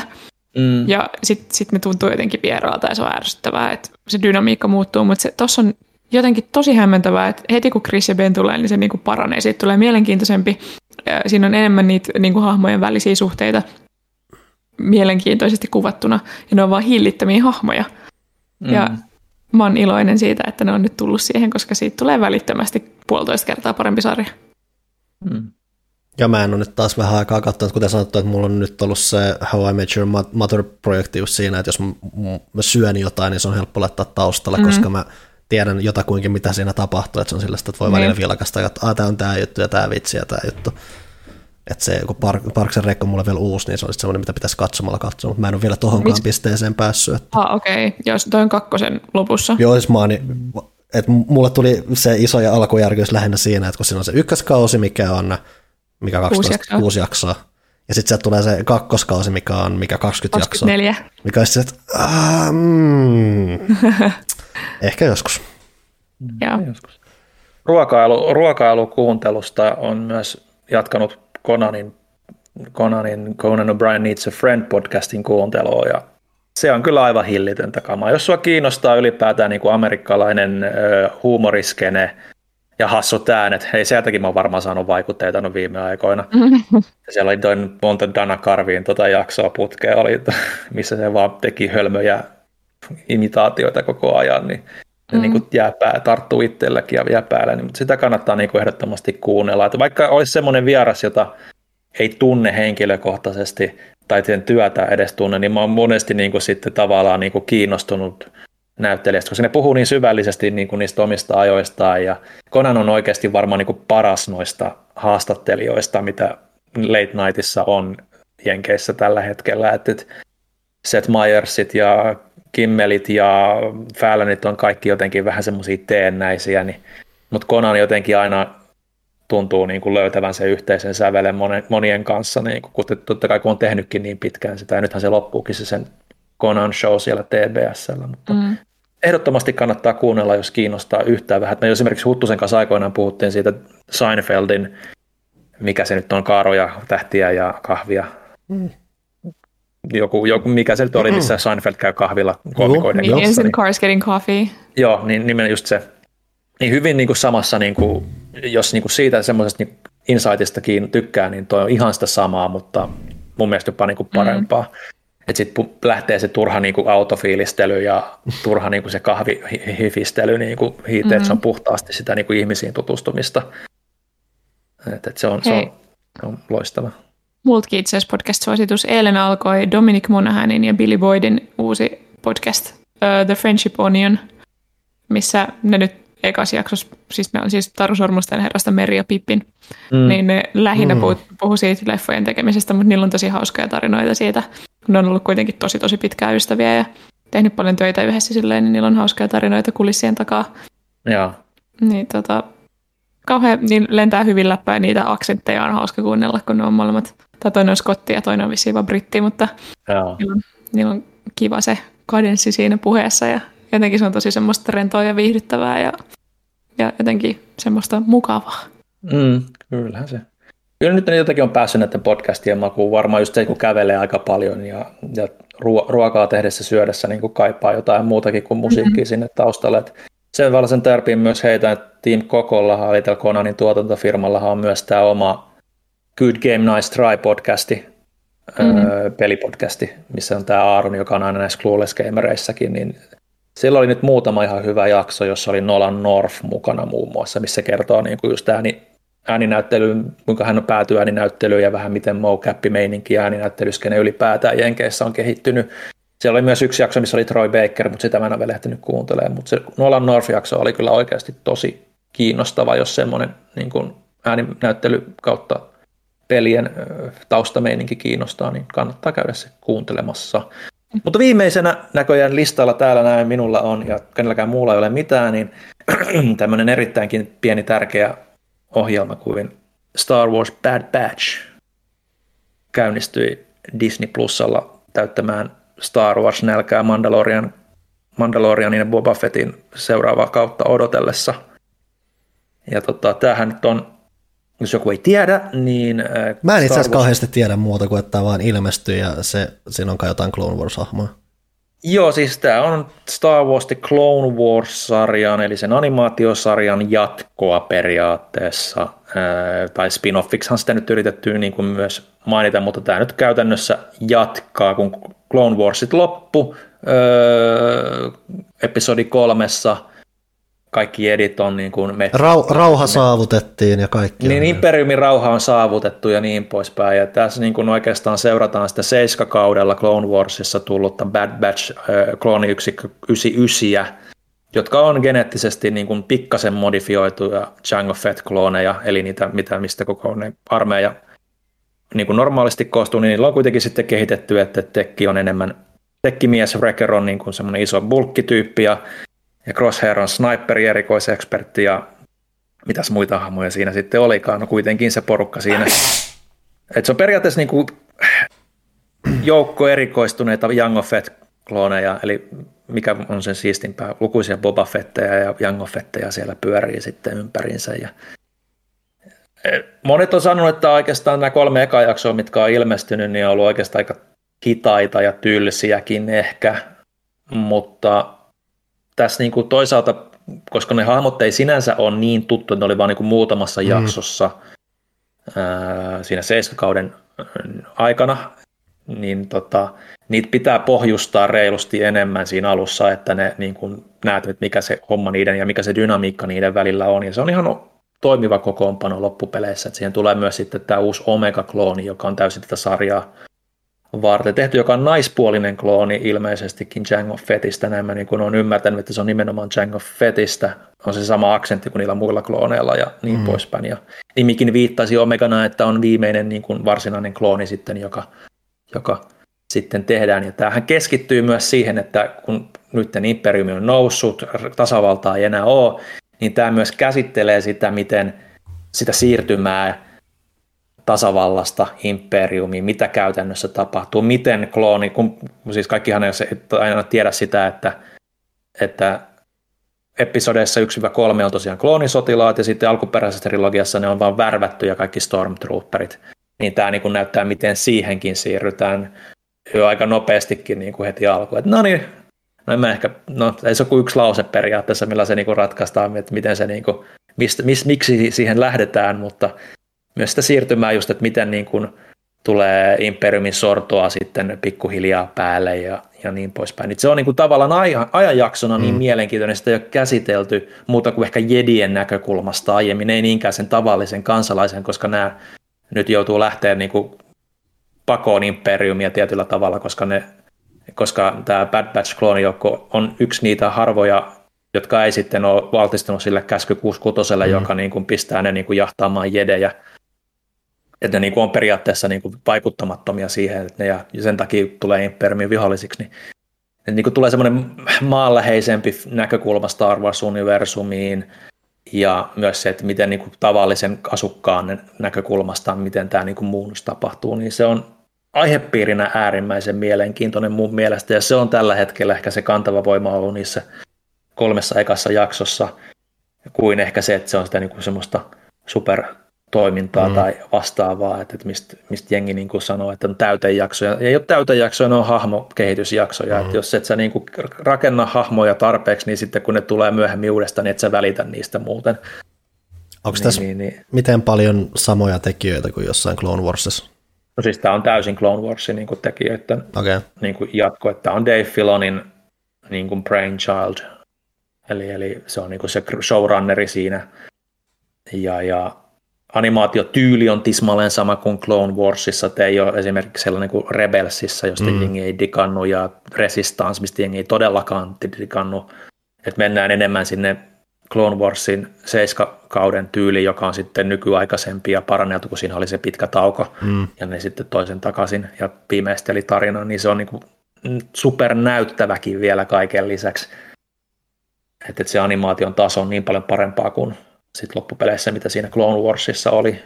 Että et, et se on niinku oikeasti ihan super hyvän näköistä ja silloin kun ne ei näy hahmojen kasvoja ollaan kypärissä ja niin poispäin, niin tulee kyllä semmoinen fiilis monin paikoin, että katsoo niinku ihan CGI-leffa, et, mm. et, et, tai niinku leffatason kamaa melkein. Et, et tietysti niinku hahmoja, animaatiot ja liikkeet on toki sarjakuvamaisia ja niin poispäin, mutta siinä mielessä joku mukava, että se on tosi maan, maan, maanläheinen, että siinä tulee semmoinen kunnon tähtien sota fiilis. Et mä odotan itse innolla kyllä, että se on 16 jaksoa, kolme nyt tullut. Ja Aika tota, pitkä Nyt se alkaa. Joo, se on yllättävän pitkä. No varmaan puolen tunnin jakso. Joo, se eka jakso oli 70 minuuttia Oho. ja sitten, sitten loput on 25 minuuttia, puoli tuntia. Et, et, et, tota, se on aika pitkälti just se, mitä niin kuin Clone Warsinkin jaksot on normaalisti, se 25 jaksoa. Ja jos niin kuin miettii sitä, että pitäisikö, uskaltaako lähteä niin kuin katsomaan Bad Batchia ennen kuin lähtee Clone Wars, jos Clone Wars ei ole nähnyt, niin aika hyvin joo. Se riittää, että se niin kuin, riittää hyvin pitkälti, että sä tiedät elokuvien tapahtumat pyöreästi. Ei niitäkään välttämättä tarvii, mutta onhan siinä niin kuin paljon sitä, se pointtihan siinä just on, että näkee, miten se muuttuu se, se, se, se muutos siinä trilogioiden välillä, niin kyllä se niin kuin, mä suosittelisin, että Clone Warsin katsoo eka, mutta se ei ole välttämätöntä. Mä luulen kyllä, että monille, monet tikkaa siitä Clone Warsiin enemmän, että siinä on niin kuin enemmän niitä eri hahmoja, joihin keskitytään. On sitä Jedi-meininkiä, mm. mikä on monille tutumpaa, ja siinä suhteessa niin kuin esimerkiksi Clone Warsin se viimeinen tarinakaari on varmaan parasta tähtien sotaa, mitä on niin kuin tehty pitkään aikaa. Niin, niin, niin siinäkin mielessä se ehkä niin kuin kannattaa, ja se niin kuin rakentuu sen mahtavuus sille, että sä oot seurannut jopa ne huonot huonot kolme ekaa kautta Clone Warsista, jotka niin kuin, jonka jälkeen se menee hyväksi, kun sä näet kuitenkin se hahmojen niin kuin kasvamisen siinä. Mutta, mutta voi katsoa Bad Batchinkin tota, lähteä niin kuin sitä katsomaan. Siinä on itse asiassa jopa jonkun verran Mandalorian kytköksiäkin. Mm. Että siellä tulee muutamia, ei ole vielä tullut, mutta tulee, tulee olemaan muutama hahmo ainakin. Sehän on, että Star Warsin maailma on tunnetusti äärimmäisen pieni ja No tavallaan joo, mutta se on tietysti myös se fanipalvelumeininki, mikä, on, mm. mikä tehdään hyvällä tavalla. Että, että jotkut asiat siellä kyllä niin kuin yleisesti ottaen Star Warsissa jo kyllä ärsyttää, että esimerkiksi miten, miten niin kuin, no ei, mä en nyt spoilaa, mutta miten kaksi hahmoa, jotka Mandalorianin viimeisellä kaudella, niin miten ne voi olla siinä tilanteessa niin, kuin, niin lähekkäin ja sitten ei kuitenkaan. Ja ne, jotka on nähnyt kauden lopetuksen, niin tietää, mistä puhun. Että siellä on vähän liian niin kuin läheltä liippaa mm. se, että miten se kohtaaminen, kohtaaminen ei, ei ehkä ihan menekään tai tulekaan sieltä. Niin tota, tota. Mutta tietyllä tavalla se niin kuin on, en tiedä, onko se, nyt, on, se, on se pieni, se on väkisinkin, kun lähtee tekemään sarjoja, halutaan, että tehdään sitä fanipalveluja, on tuttuja hahmoja, niin se on pakostikin, mutta on tuossa niinku reilusti myös sitä uutta kamaa ja hyviä hahmoja, mitä, niin kuin, mitä niin kuin elokuvissa ei välttämättä ole nähty. Et mun mielestä sarjapuolella se on, ne on ymmärtänyt mielenkiintoisia hahmotarinakaaria ja ne on niin kuin jopa tuntuu kuuluvan siihen universumiin ja ymmärtävän sen lainalaisuuksia toisin kuin ehkä elokuvissa näissä uusissa. Niin, niin se on, se on niin kuin kiva, että sarjapuolella edes se on ymmärretty, että mikä, mikä niin kuin tuntuu tähtien sodalta ja mikä ei. Mutta joo, siirrytään eteenpäin. Siirrytäänkö tauolle? Tauolle kahvia ja pullaa ja aina sitä pullaa. Nyt tekee mieli pullaa. Pitäisikö hakea pullaa? Jännä. Sepä se. Haetaan pullaa tauolta.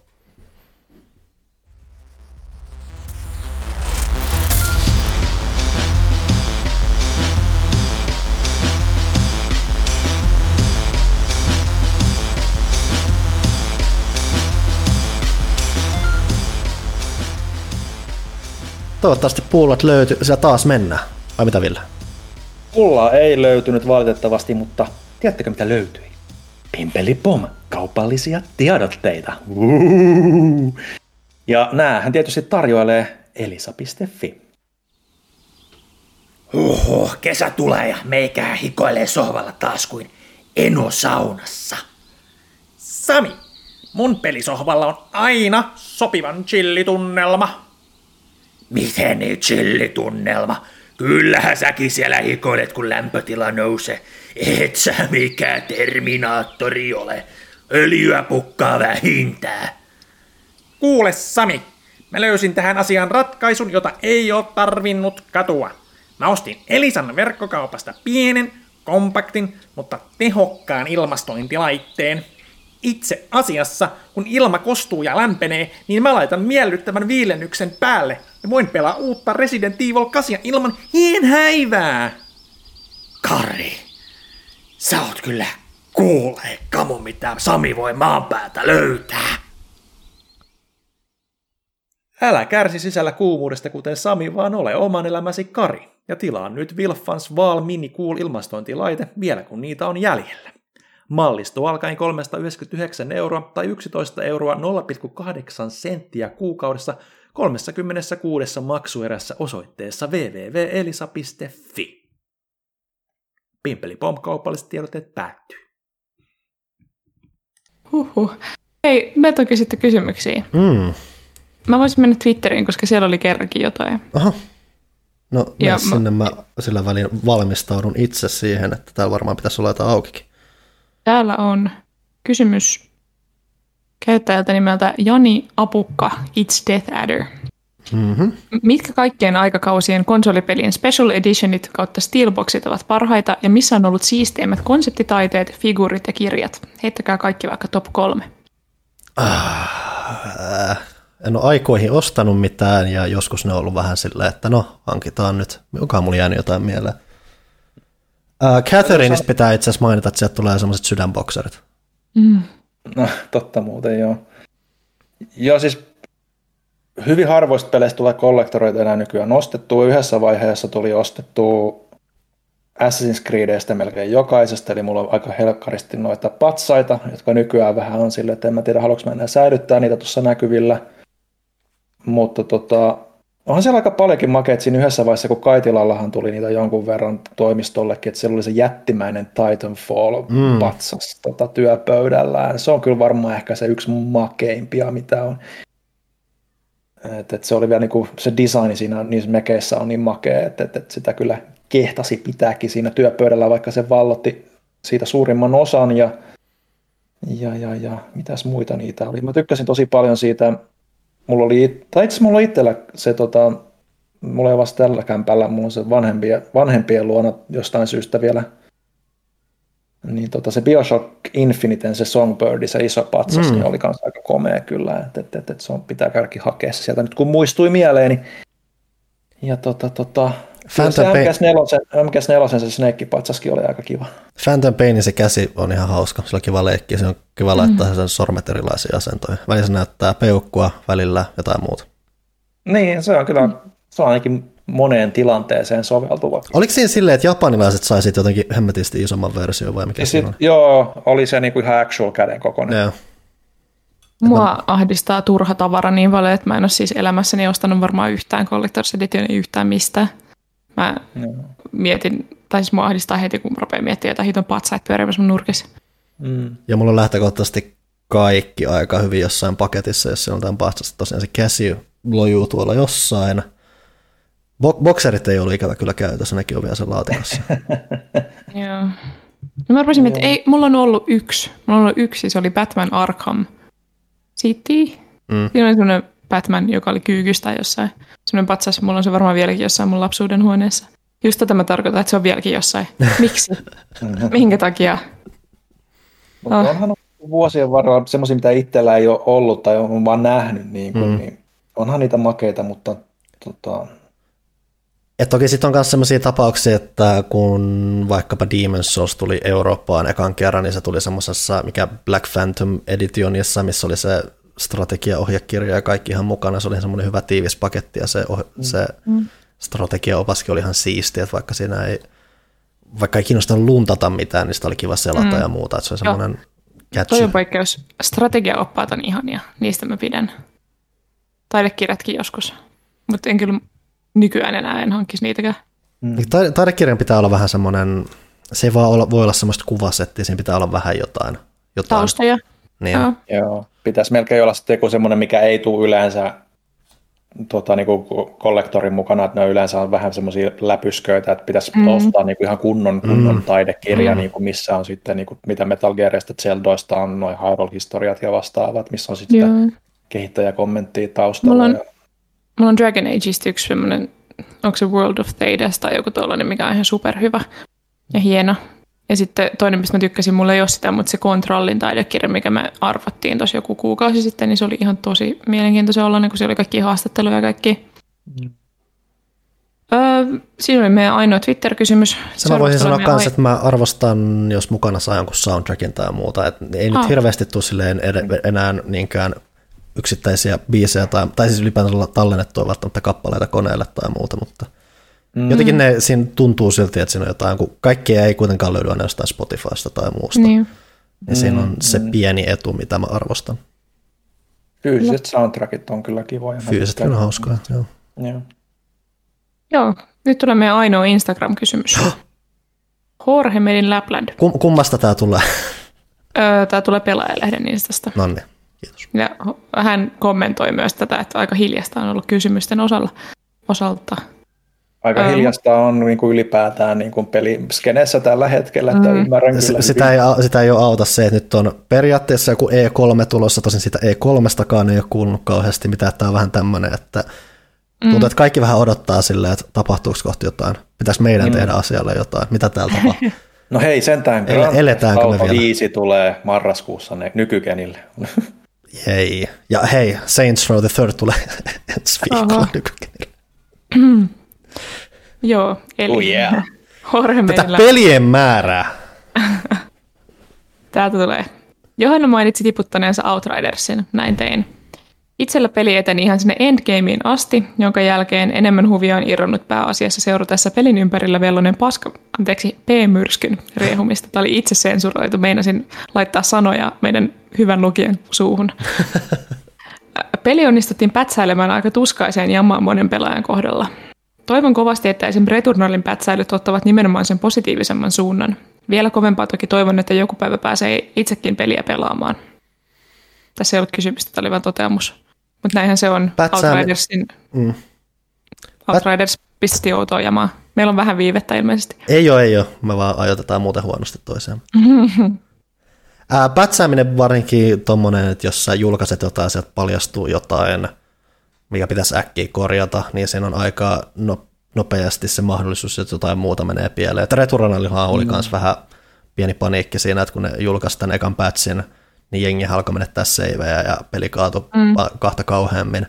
Nehän joutui vetämään sen ja korjaamaan sen ja muuta, että se on, kun joutuu varsinkin tuolle liikkeessä nopeasti vääntää, niin väliin se johtaa sitten tommosiin tilanteisiin, että just jossain mitä Outriders jengi oli kanssa menettänyt aseistusta ja muuta ja kamoja ja kaikkea, että pitää liikkeessä nopeasti tehdä, niin se ei ole aina, että se on Mm. Pelin kehitys on valmi- valmiiksi aika haastavaa, ja sitten kun sitä pitää tehdä tolleen äkkiseltä mm. pikajuttuna, niin se ei ole. Se, siinä on Joo, omat joo. haasteensa vielä.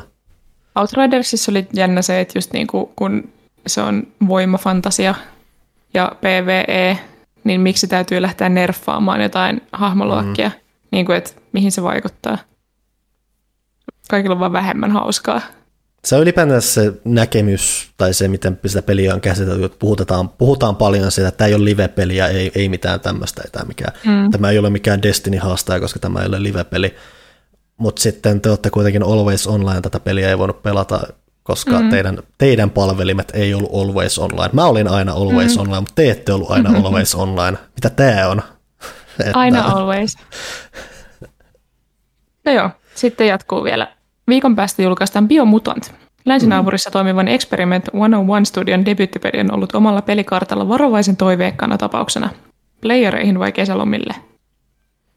Se on jännä, koska mulla on, aina kun mä katon sitä, niin mulla tulee sellainen, että tämä ei näytä välttämättä kauhean hyvältä, mutta sitten kun sit tulee jotain materiaalia, niin sitä silti jää silleen tuijottaa ja miettiä, että, häh. Mm.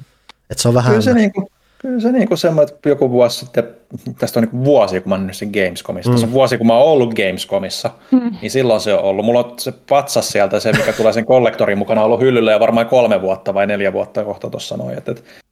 Mutta siis kyllä se niinku, näyttää mielenkiintoiselta semmoista vähän pienemmän budjetin, tai silloin se näytti semmoista mielenkiintoista pienemmän budjetin, mm. niin kuin Ratchet Clank avoimen, avoimemmalta ehkä sekoilulta.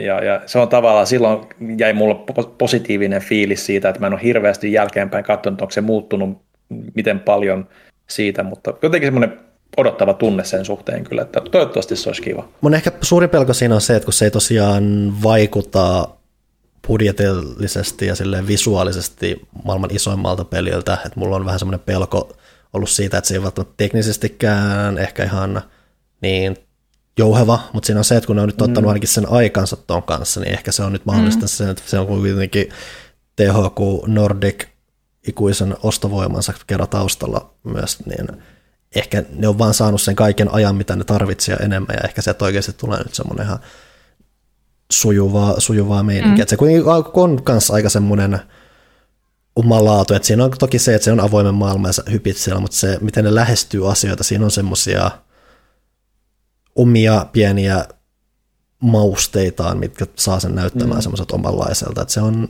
se on jännän näköinen. Niin, mä toivon kanssa, että siinä ei olisi niin kuin, haukattu liikaa kerralla. Mm.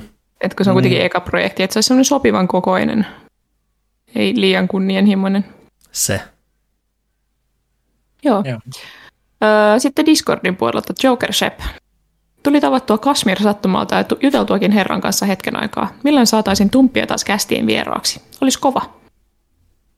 Täytyy Vai- varmaan kysellä jossain Niin, vaiheessa. vaikea Ei sanoa, Ole vähän että- aikaa, ei ole vähän aikaa ollut itse yhteydessä edes, että se on Huttunen oli se, joka olisi ihana yhteydessä. Niin. Joo, enemmän huttusen kavereita. mutta tota, mutta tota, täytyy kysellä. Niinpä. Pelaako meistä kukaan Magicia? Se on se isoin ongelma tässä. Se vaan katsoo, katsoo meitä tuomiten. Tumpille terveisiä, jos sattuu kuuntelemaan, että olet tervetullut tulemaan. Mm. Kyllä. Täytyy, ollaan, me olemme yhteydessä sinuun kyllä jatkossa. jatkossa. Tätä varmaan kesän jälkeen, kun meillä on yksi jakso tässä enää tätä kautta mm. jäljellä. Paha Phantom. Kästi, sanoi Kusti, kun kästiä kuunteli. Nyt oli Ville Laatunen läppä. Sano vielä kerran. Kästi, sanoi Kusti, kun kästiä kuunteli. Kästi, sano Kusti, kun kästi ja Onko se eka kästi kirjoitettu C vai koolla? Seellä ja lainausmerkeissä. Okei. Okay. Siinä En mä tiedä, miksi olisi mitään, en mä tiedä, miksi sillä olisi mitään väliä, mä vaan, mä vaan halusin varmistaa. Mä vaan niin kuin mietin, että, että, että mä olisin, mi- hä- jäi häiritse, että siinä on kästi niin kuin sanana itsenään niin kuin kaksi kertaa. Että, että. Oho, nyt tulee kovaa kritiikkiä. Huh. Mutta mut, mut, mut, ja me, me jää vaan miettimään sitä, että, että oliko siinä niin kuin joku isompikin koukku, mutta ei hyvä juttu, hyvä juttu, hyvä juttu. Hafantam on lähettänyt meille kolme kysymystä. Mm. Yksi. Sony on hakenut patenttia teknologialle, joka mahdollistaisi vedonlyönnin eSports-tapahtumissa rahalla, pelivaluutalla tai vaikka pelin sisäisillä itemeillä. Uhka vai mahdollisuus? Mitä in-game-itemiä ette laittaisi ikinä panokseksi? Mulle in-game itemit on aina jotenkin niin irrallisia ja kaukaisia. Mm. Ainut, ainut asia, mikä, mikä mä, et siis, mä pelaan aika paljon Rocket Leaguea, ja mä oon monen ottanut sanonut sen, että Rocket Leaguein kaikki pelin sitä, esineet on ihan järkyttävän rumia, ihan kauheita. Mutta ainut asia, jonka mä haluaisin, on se maaliefekti. Kun sä teet maalin, niin sieltä tulee kuluu semmoista jee-ääntä ja sitten sieltä tulee paljon, tosi paljon värikkäitä ilmapalloja. Mutta sitä, sitäkään ei voi saada mitenkään muutenkin jotenkin paskamaisesti vaihtamalla jossain. Miksi niin Psyonix ei vaan voi antaa siellä kauppapaikassa mulle mahdollisuus, että hei, me otetaan tästä sulla nyt vaikka viisi euroakin tästä, ja sä saat näitä ilmapallos viimein tässä. Miksi mulla ei ole sitä mahdollisuutta? Miksi mä en voi vaan antaa teille rahaa, ja mä saisin ne ilmapallot? Se on ainut asia, mikä mä haluan siinä pelissä tuolla tavararintamalla, ja mä en voi vaan antaa teille rahaa ja saada sitä. Miksi? Miksi? Mä, en, mä en ole varmaan ikinä nähnyt Panu noin niin kuin riled up. Et, sä et Panu haluaisi niitä ilmapalloja enää sitten, jos sä voisit vaan ostaa ne. Niin, niin. Ei, kun siis, siis siinä on se, koska se on ainut esine siellä, mikä oikeasti jollain tavalla tuo mulle iloa siinä. Mm-hmm. Mä, se olisi, se olisi, että kun mä muutenkin, mä oon hyvin pidättyväinen siinä kaikissa esineissä, mitä mä oon käyttänyt. Mä oon löytänyt semmoisen kokonaisuuden, että se auto näyttää tarpeeksi pöhköltä, mutta ei liian semmoiselta oksennukselta, mitä ne kaikki muut. Että sit vaan puuttuu ne ilmapallot. Ja sit mä voisin iloilla vaan jättää kaiken ne muut turhat huomioimatta ja keskittyä vaan siihen pelin pelaamiseen. Ja ylipäätään toi on se mun suurin ihkeys kaikissa noissa esinejutuissa tai muussa. Niiden pitää aina olla tosi kikkailevia ja muuta. Pitää olla sitä keinotekosta tämmöistä harvinaisuutta tai muuta. Mä vaan haluan ne ilmapallot. Millään mm. muulla ei ole väliä. Mä vaan haluan ne ilmapallot. Ja se, mikä on siis vastaus myös tähän kysymykseen, että ei mua sinällään kiinnostaisi nähdä työden vetoa jollain esineillä, mitkä mm. ei ole olemassa sinällään. Että mulle, mulle ei ole vaan mitään mitään kytköstä semmoisiin. Niin. Eipä oikeastaan joo. Muistatteko te, kun Habossa kumiankka oli niin paras asia ikinä? Mä en ole ikinä varmaan ollut Habossa. Mä, mä, muist, mä, mä, muistan vaan, että se oli siistiä, kun sulla on niitä postit-lappuja, sä voit jättää nyt joka paikkaan. niin, totta. Joo, Habon kumiankkaa en laittaisi panokseksi. Mut, öö, se oli paljon myös Mountain Dew-esineitä yhdessä vaiheessa. Mm. Mulla ei valtavasti mielipiteitä tästä vedonlyöntiasiasta, paitsi että mun mielestä hupaisaa, että jos sä löysit vetoa sun vedonlyönti luuttilaatikkoon kamoilla. Mutta no, toisaalta niinhän se menee oikeaskin maailmassa, että maksat rahaa, että sä voit voittaa rahaa. Mm. No, Joo, ylipä, lä- läht- lähtökohtaisesti en lottoa tai muuta, en, en, mm. en, en veikkaa, en heitä yksi risti kakkosia ja en, en kenoa. Jos et veikkaa, et voi voittaa, hei. Jumakauta. Eurojackpot joka perjantai, että pääsis, pääsis elämänkierteessä eleen. Paljon, paljon, paljon joku Eurojackpotkin maksaa? En minä tiedä. Mä laitan siihen aina sen tietyn könttäsumman viikossa, että jos, jos, elämä, jos onni potkaisis kerrankin tätä surkeaa ja ankeaa elämää. No jos se, jos se antaa sulle sitä toivoa, niin ehkä se on sen arvosta. Se auttaa mut jaksamaan viikossa eteenpäin aina siihen perjantaihin asti. Se ja Star Wars Bad Batch. Paha Phantom jatkaa. Jos olisitte kivipaperi ja sakset, kuka olisi kuka? Niin, tämä nyt on itse asiassa aika hyvä, kun meitä on vain kolme tässä. Mm. No niin, nyt. Hmm. Ai itse mulla oli, siellä joskus oli se hemmetin hyvä tierlisti jossain, saisinko me kaivettua jostain? Että joku teki että kun yleensähän on näitä taistelupeleistä tehdään näitä hahmotierlisteitä, joku on mm-hmm. S-tier, joku on, joku teki ihan helvetin hyvin perustellun tierlistin kivipaperi Saksasta, ja mä en muista sitä enää. Mä sanoisin tuntumalta, että Panu on sakset, koska joo, se on terävä. Se on, se on viiltävin meistä, joo. Mä olin ihan sama, samaa sanomassa. Ville on jatkuvassa rauhallisuudessaan ja tasaisuudessaan kivi. Ja mä, mä tiedän, mä, mä aika levoton kyllä ollut tässä tämän jakson, mitä pyydän edelleen anteeksi. Oletko se, niinku se tabula raassa valkoinen paperi vai? No ilmeisesti, koska se jäi yli. En mä kivikään mm. ole. Okei, okay, mä taisin löytää sen listan. Eli no kerro. kivi on S-tieri, paperi on A-tieri ja B on, tai siis sakset on B-tieri. Regionin Niin. Rock comes out frame one and is impossible to react to. Eli se tulee saman tien että sä et vaan voi reagoida siihen, joten se on S-tieri. Paper has the slowest startup, but is the best counter to rock, which is the most common in this meta. Mm. Scissor loses heavily to rock and only beats paper, which is less common than rock. Eli kivi on kovin. Eli mä olen, mä olen, se, eli mä olen huonoin meistä kaikista, jos te heitätte mut sakseksi. Voi ei, mutta toisaalta sä pilkot mut palasiksi. Et, eh, ehkä se toimii. Ehkä se toimii. Mä olen, mä olen yllättynyt, että kivi oli kovin. Haha. Kolme. Millaisia kysymyksiä toivoisitte kysyä pelaajalta osioon? Millaisiin kysymyksiin on mieluisinta vastata? Mitä te oikein haluatte? Tuo kivipaperi ja sakset kysymys itse asiassa on aika hyvä. Että se on semmoinen, se on, se on se on niin semmoinen pieni oivallus ja sitten oikeasti saa jotain puhuttua. Mm. Nimenomaan keskustelua, koska jos on vaan silleen, että mikä on teidän lempiäksi, niin sitten me vaan vuorotellen kerrotaan meidän lempiäksi. Ja Ei, ei sillä, etteikö niillekin ole tilaa, mutta mä tykkään aina vastata kaikkiin, kaikkiin tämmöisiin vähän abstrakteihin ja absurdiin. Mutta ei liian, mutta sitä ei kannata liikaakaan vääntää, se menee semmoiseksi vähän veteläksi helposti. Mm. Mä tykkään aina siitä, että kun Panu ja Ville tappelee, niin mitä tekisit? Joo. Mä haluan vaan GameSpot ja Tähtien sota ja Metal Gear kysymyksiin, niitä saa laittaa vaikka kuinka paljon. En mä muusta tiedä mistään mitään, joo moi. Hyvä. Musta tuntuu, että meidän pitää jo lähettää joku varmistaa, että Villellä on kaikki hyvin tämän kästin En jälkeen. tiedä, en tiedä onko mulla kaikki hyvin. Sillä ei ole kameraakaan, me ei voida tietää, onko toi Ville oikeasti. Sillä ei ole mitään vaatteita pian päällä, koko asunto on kääntynyt y- no, ylös alas. Apua. Kyllä. Ö, voisiko joku muu ottaa pelaa kysymykset No joo, jos nyt tässä nyt hetken aikaa kun kaivellaan. No mä nyt nappaan täältä ainakin tämän yhden ensimmäisen täältä, kun tämä nyt oli. Erik H. on taas äänessä. Kokeeko uusi verkkouutisten toimittaja esittelyn? Ehkä me voidaan tässä pikaisesti nostaa asiaa esille. Siis mikä, mikä, mikä oli, mä en oikein ymmärtänyt kysymystä. Kokeeko uusi verkkouutisten toimittaja esittelyn? Että jotkuthan tosiaan, jotka pelaaja.fi lukee, että siellä on ollut uusi nimi nytten pari kuukautta. Vuodenvaihteesta itse asiassa. Vuoden vaihteesta, okei. No viisi kuukautta menee pariin kuukauteen jossain määrin. No, no joo, joo, miten määritellään pari? Pari olutta voi olla. Mm, Siinä mm. on vähän kyseenalainen juttu. Anyway, Tarja on siellä nyt kirjoitellut, että kun tosiaan Joonas lähti tekemään muit, muita kiireellisiä hommiaan, niin Tarja otettiin sinne paikkaamaan. Tarja, jo, Tarjaan on jotkut voinut törmätä ainakin konsolifinin puolella, siellä se on kirjoitellut. Ja, Joo, käsittääkseni on siellä ihan siellä konsolifinin podcastissakin aina välillä ollut ja, ja, ja nyt kun se on tullut tehnyt paluun ja, ja, ja tosiaan ihan Joonas häntä niin kuin suositteli seuraajakseen ja tsekattiin, että miten homma lähtee käyntiin. Ihan mukavastihan se on mun mielestä lähtenyt käyntiin. Ei Niin. siinä. niin, aina näissä on se, että kun pitää vähän meidän tyyliin ja meidän juttuja, niin siellä on aina vähän säätöä, mutta ei siis siinä. Että. Joo.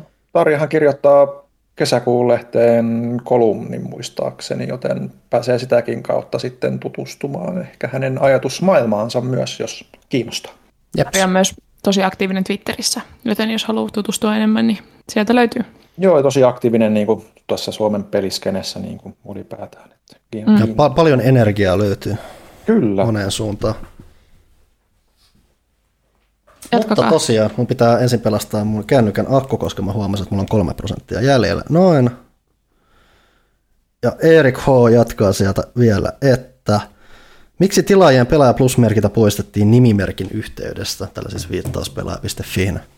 Sen takia, koska sen olemassaolo loi oletuksen siitä, että sillä saa jotain, ja meillä ei ole mitään tarjota tällä hetkellä pelaaja plus, eli tilaajastatusta vastaan, muuta kuin lehti. Pelaaja Plus-palvelu, silloin kun se oli vielä olemassa, niin se, se pistettiin jäihin, koska sitä ei oikeasti käyttänyt niin merkittävä määrä ihmisiä, että, ja, ja se ei ollut mitenkään niin kuin loppupeleissä siihen laitetun ajan ja vaivan arvoinen, ja se söi paljon resursseja kaikkialta muualta sitten, mihin oikeasti sitten oli pakko laittaa paukkuja, niin sillä nyt, siis se on, siellä ei ole merkintää, koska sillä ei ole mitään funktiota. Joo, ja mä en tiedä, onko meidän tarvetta eritellä saitilla tilaajia tai muuta silleen, nyt tuoda mm. sillä esiin, että mm. Se, on nyt, se oli ja meni, se oli kokeilu ja sitten. Mm. Sitten öö, kysymyksiä muilta henkilöiltä. Haya Rigami. En tiedä nyt miten. Mä miettinyt, mitä toi pitäisi lausua. Mä en ole niin japanilais. Haya Rigami. Näin, näin, näin suomalaisittain menee aika hyvin noinkin. Mm. Haua Rigami. Haua Rigami. Haua ri. Älä, älä tee sitä.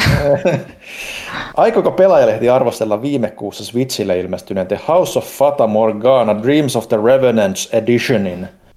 Viihdeteollisuuden tuotteita arvioivan Metacritics verkkosivuston mukaan kyseessä on keskiarvolla 100 kautta 100 kaikkien aikojen paras peli ja otetaan huomioon vähintään kuusi arvostelua saaneet pelit. Niin siellähän on jos siis otetaan, kuusi jos arvostelua. Otetaan. Jos, jos, jos otetaan huomioon vähintään kuusi arvostelua saaneet pelit. Kato, kun yritin lukea putkeen ottamatta henkeä, niin heti meni kato aivot pillolla. Mm. Niin, siellä on tasan kuusi arvostelua, mutta ne on kieltämättä kaikki 100 kautta 100. Eli 10 kautta 10. Tota, mä tutustuin tähän vähän, koska ei ollut yhtään tuttu visual novel ö, Switchille. Sitä tota, muullekin nykyään. Joo. En tiedä arvostellaanko. Ei, ei välttämättä ole semmoinen, mikä osuisi meidän tolle tutkalle. Mutta mua kiinnosti välittömästi, kun mä rupesin lukemaan näitä arvosteluja, koska täällä mainitaan heti ensimmäisenä, että on hyvin, tai toi tälle arvostelijalle mieleen Sayano Utan, joka on visual novelli, jota mä rakastan mm. ihan hirveästi. Se on mahtava niin monella tavalla, ja sitten silleen, että oh, pitäisikö kuitenkin. Eli että katsotaan, jos pidet, satun tarttumaan. Pidetään korvan takana ainakin. Mm.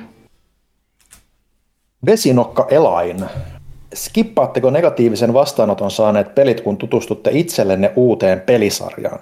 Hyviä pelejä osaa arvostaa enemmän kuin niitä voi verrata huonoihin, mutta toisaalta pelit ovat melko kalliita ja pitkiä.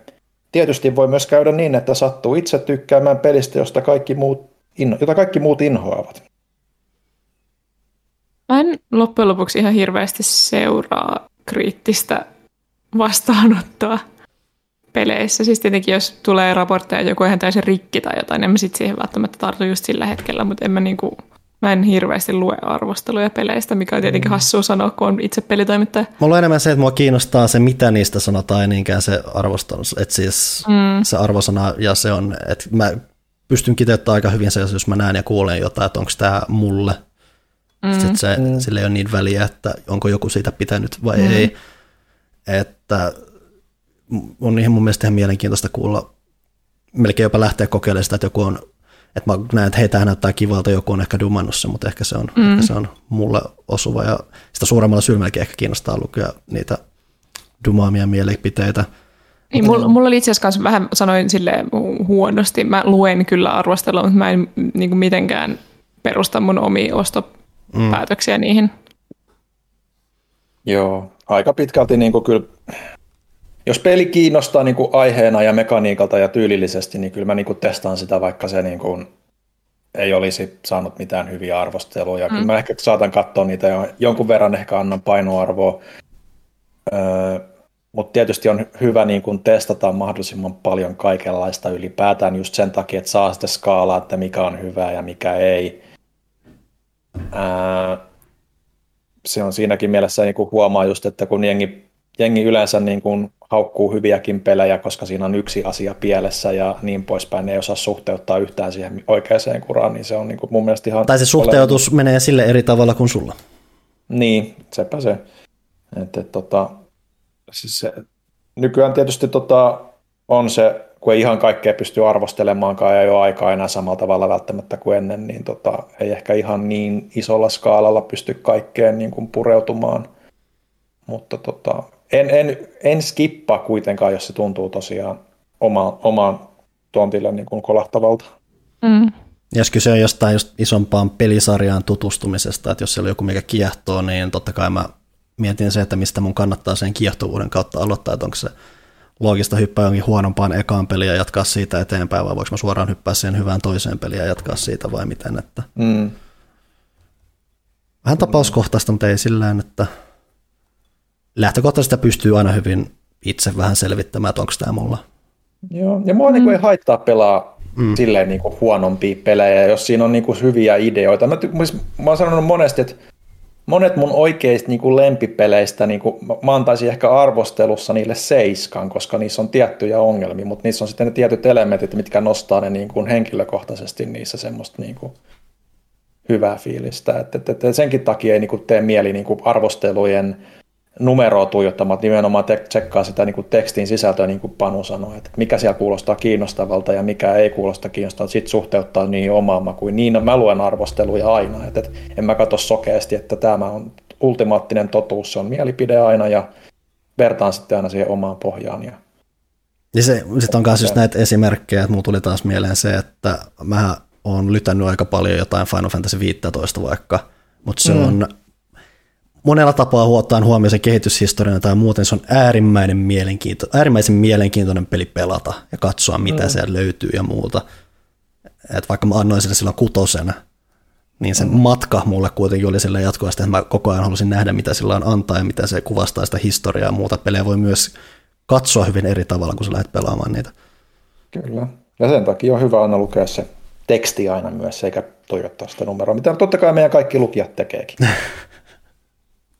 Tai ainakin pitäisi tehdä. Öö, ainakin haluan uskoa, että jokainen lukee sen tekstin, mm. katsoo, koska kerran jos ne ostaa lehden, niin miksi ne katsoisi mm. pelkästään numeroa. Nyt kun tässä kuitenkin dumattiin numeroita, mutta mä haluan edelleen korostaa kuitenkin kanssa sen tähän väliin. Mä itse asiassa, mä tykkään numerot, mun mielestä se on hyvä semmoinen tukielementti aina siinä, mutta se on aina mm. tukielementti. Mm. Mun, Joo, mielestä, mun, mielestä, mun mielestä se auttaa siinä ilmaisuussa, siinä on vaan se, että se on niin vuosien varrella. Mä en tiedä, johtuuko se osittain myös siitä, että miten kaikki maailman koulujärjestelmät muut toimii, koska se numero on niin ratkaiseva osa mm. monien, ylipäätänsä ihmisille numerot, arvosanat, siihen asetetaan semmoinen tietynlainen rooli ihmisille myös. Mm. Ja mä en mm. tiedä, vääristääkö se jotenkin tämmöisessä kritiikissä, arvosteluissa ihmisten näkökaltaa siltä, mutta mä, mä tykkään kuitenkin numeroista. Se on mun mielestä mm. oleellinen tukielementti. Joo, ja se riippuu myös niin kuin siis tekstin kirjoittajastakin, että mä, mä oon nähnyt monesti niin kuin arvosteluja tai semmoisia, mitkä on tavallaan, niin kuin, ne, niistä puuttuu se semmoinen tietynlainen, öö, ne niin kuin kuvailee peliä, mutta siitä puuttuu sitten tietysti niin kuin semmoinen tietynlainen niin kuin että onko tämä hyvää vai huonoa, se on vain enemmän niin kuvailu, niin sitten niin kuin periaatteessa sitten kun siellä on se numero, niin sä näet, että okei, tämä tyyppi arvostaa näitä asioita ja näitä asioita ei arvosta. Että se on myös, niin kuin, se tukee sitä tekstikokonaisuutta mm. sitten tuollaisissakin tapauksissa hyvin paljon. Että, että kyllä mä niinku tykkään tuon numeroa. Mä tykkään tuosta meidän niinku, henkilökohtaisesti tuosta meidän niinku, 1-10 skaalasta, että missä se vitonen on sitä keskiarvoa, koska siellä hyvänkin, hyvässäkin on niin paljon nyansseja, että, että ei aina voi ano, sanoa, että 8 tai 7, että, että, että, että, että kutonenkin on meillä vielä hyvä numero, että, että sen, sen takia just siinä on just se, että, että monet mun hyvistä lempipeleistä on sitä 7 kutostakin joskus. Mm. Että, että kun siellä on hyvyyden asteita, voi olla niin kuin useampiakin kuin ne kolme, seitsemän, kahdeksan ja tai no siis kahdeksan, yhdeksän ja kymmenen, siis seiska on mm. kouluarvosanassa se keskiarvo, meillä se on vitonen. Sitten, äh, luenko mä tätä? No joo. Saska Kikkara, voiko Panu olla hetken hiljaa? Panu on kaksi sekuntia hiljaa. En. Yksi, kaksi. En. Yksi, kaksi. Yksi, kaksi. No, ain't gonna happen. Siis, ihan vakavasti siis... tota, lähtemättä puolustuskannalle tai niin kuin muutenkaan. Meille tulee siis joka jakson jälkeen nykyään hyvin henkilökriittistä palautetta. se on aina semmoista, henkilö X tai Y on ärsyttävä, turha ja hänellä ei ole mitään sanottavaa, voisiko hänet heittää helvettiin tästä kästistä mikä on siis fine, kaikki ei tykkää kaikista. Mm. Ja mullakin, mm. mä, mullakin on podcasteja, minkä kuuntelemisen olen lopettanut, koska joku juontaja on ärsyttänyt mua. Mutta se on se mun kruksi tässä. Tätä ei ole pakko kuunnella. Mä toivon, että te tiedätte, että jos te ette tykkää kuunnella meidän kästiä, niin sitä ei ole, kukaan ei toivottavasti teitä, tiettekö, aseella osoittain pakota kuuntelemaan. Mä oon huolissani siitä, että joku päivästä viikosta toiseen kuuntelee pelaajakästä ja on silleen, että onpas turhaa paskaa. Tuohon pitää sanoa, tuohon pitää sanoa, tuohon pitää sanoa että mulla on, mä koen tietynlaista arvostusta sitä yhtä henkilöä kohtaan, joka jokaiseen pelaajakästä videoon käy laittamassa sen yhden yksittäisen dislikein sinne joka kerta. Se on, se on omistautumista. Kyllä. Se on, se on hienoa. Niin, mä haluan vaan tiedä, niin kuin, alleviivata, että teillä on henkilön vapaus, yksilön vapaus lopettaa pelaajakästin kuunteleminen. Se on ihan ok. Se on täysin fine. Mä luulen, että tulee parempi olo sen jälkeen. Mä nyt sanon tuohon sen verran, että jos Panu olisi hetken hiljaa, niin tämä kästi ei kulkisi eteenpäin. Panu on meidän kantava voima tässä niin kuin monin paikoin, että se on semmoinen ihminen, joka osaa kuljettaa keskustelua eteenpäin niin kuin meistä ehkä parhaiten. Ja, ja, ja, ja ylipäätään se, että se, se niin kuin mun mielestä Panu tuo aina niin kuin huomattavasti mielenkiintoisempia pointteja, mitä minä esimerkiksi, koska mä en osaa aina koota ajatuksiani samalla tavalla kuin Panu ja selittää itseäni selkeästi. Sen takia mä kirjoitan paperille tavarat, ettei mun tarvitsisi puhua paljon. Mm. Panu on myös loputon tietopankki, minkä takia Panu on myös paljon äänessä, koska Panu tietää asioista hirveästi ja muistaa kaiken. Tai ainakin, luulee, tai ainakin luulee tietävänsä. niin. Mutta mä sanoisin, että tämä kästi olisi niin paljon tylsempi ja huomattavasti lyhyempi niin kuin, että olisi varmaan joku puolen tunnin kästi, jos, niin kuin, hmm. jos Panu ei olisi pitänyt sitä kasassa. Kyllä. Mä en tiedä, onko toi kehu vai kritiikki, mutta joo. No jengi tuntuu dikkaavan. No, mä itse tykkään niin kuin höpötellä sit kuitenkin, kun siihen mielentilaan pääsee, ja sitten mm, jos se mm. loppuu liian nopeasti, niin se on niin kuin huono juttu. Mm. Mutta kyllä mä myönnän sitä, että neljä tuntia tai se lotrin mittainen kästi on vähän liikaa ehkä henkilökohtaisesti, mutta meneehän tämä työpäivä näin, palkka juoksee ja ahdistus kasvaa, kun tekstit ei eteen. Niin. Mm, Seuraavaksi Lostarot. Tervehdys vain kaikille pelaajakästiläisille. Tervehdys. Heti aluksi haluan antaa positiivisen palautteen toukokuun pelaajalehden artikkelista Saavutettavuudella peleistä kaikkien viihdettä, jonka kirjoittaja oli Miikka Lehtonen. Artikkelissa oli, äh, artikkelissa oli varsin tärkeitä ja mieltä avartavia näkökulmia eri toimintarajoitteisiin ja pelaamiseen liittyen. Vaikka oma toimintakyky ei tuota tällä hetkellä hankaluuksia pelaamisen suhteen, niin kuka tietää, että tuleeko tilanne olemaan näin myös tulevaisuudessa. Toivoa sopii, että pelaamisen saavutettavuus vain parantuisi jatkossakin. Toi hyvä, että me ollaan saatu myös toimintarajoitteettomat miettimään näitä asioita. Joo, ja siis totahan jaettiinkin kanssa tota, jonkun verran kanssa sosiaalisessa mediassa, että hei nyt on tämmöistä, ja se on aina kiva, että meillä on myös tuommoista näkyvyyttä, että me ei ole vaan se, että ne antoi vitosen tälle pelille, voi hitsin pimpulat vaan. Että... Mm. Näinpä. Sitten pari kysymystä.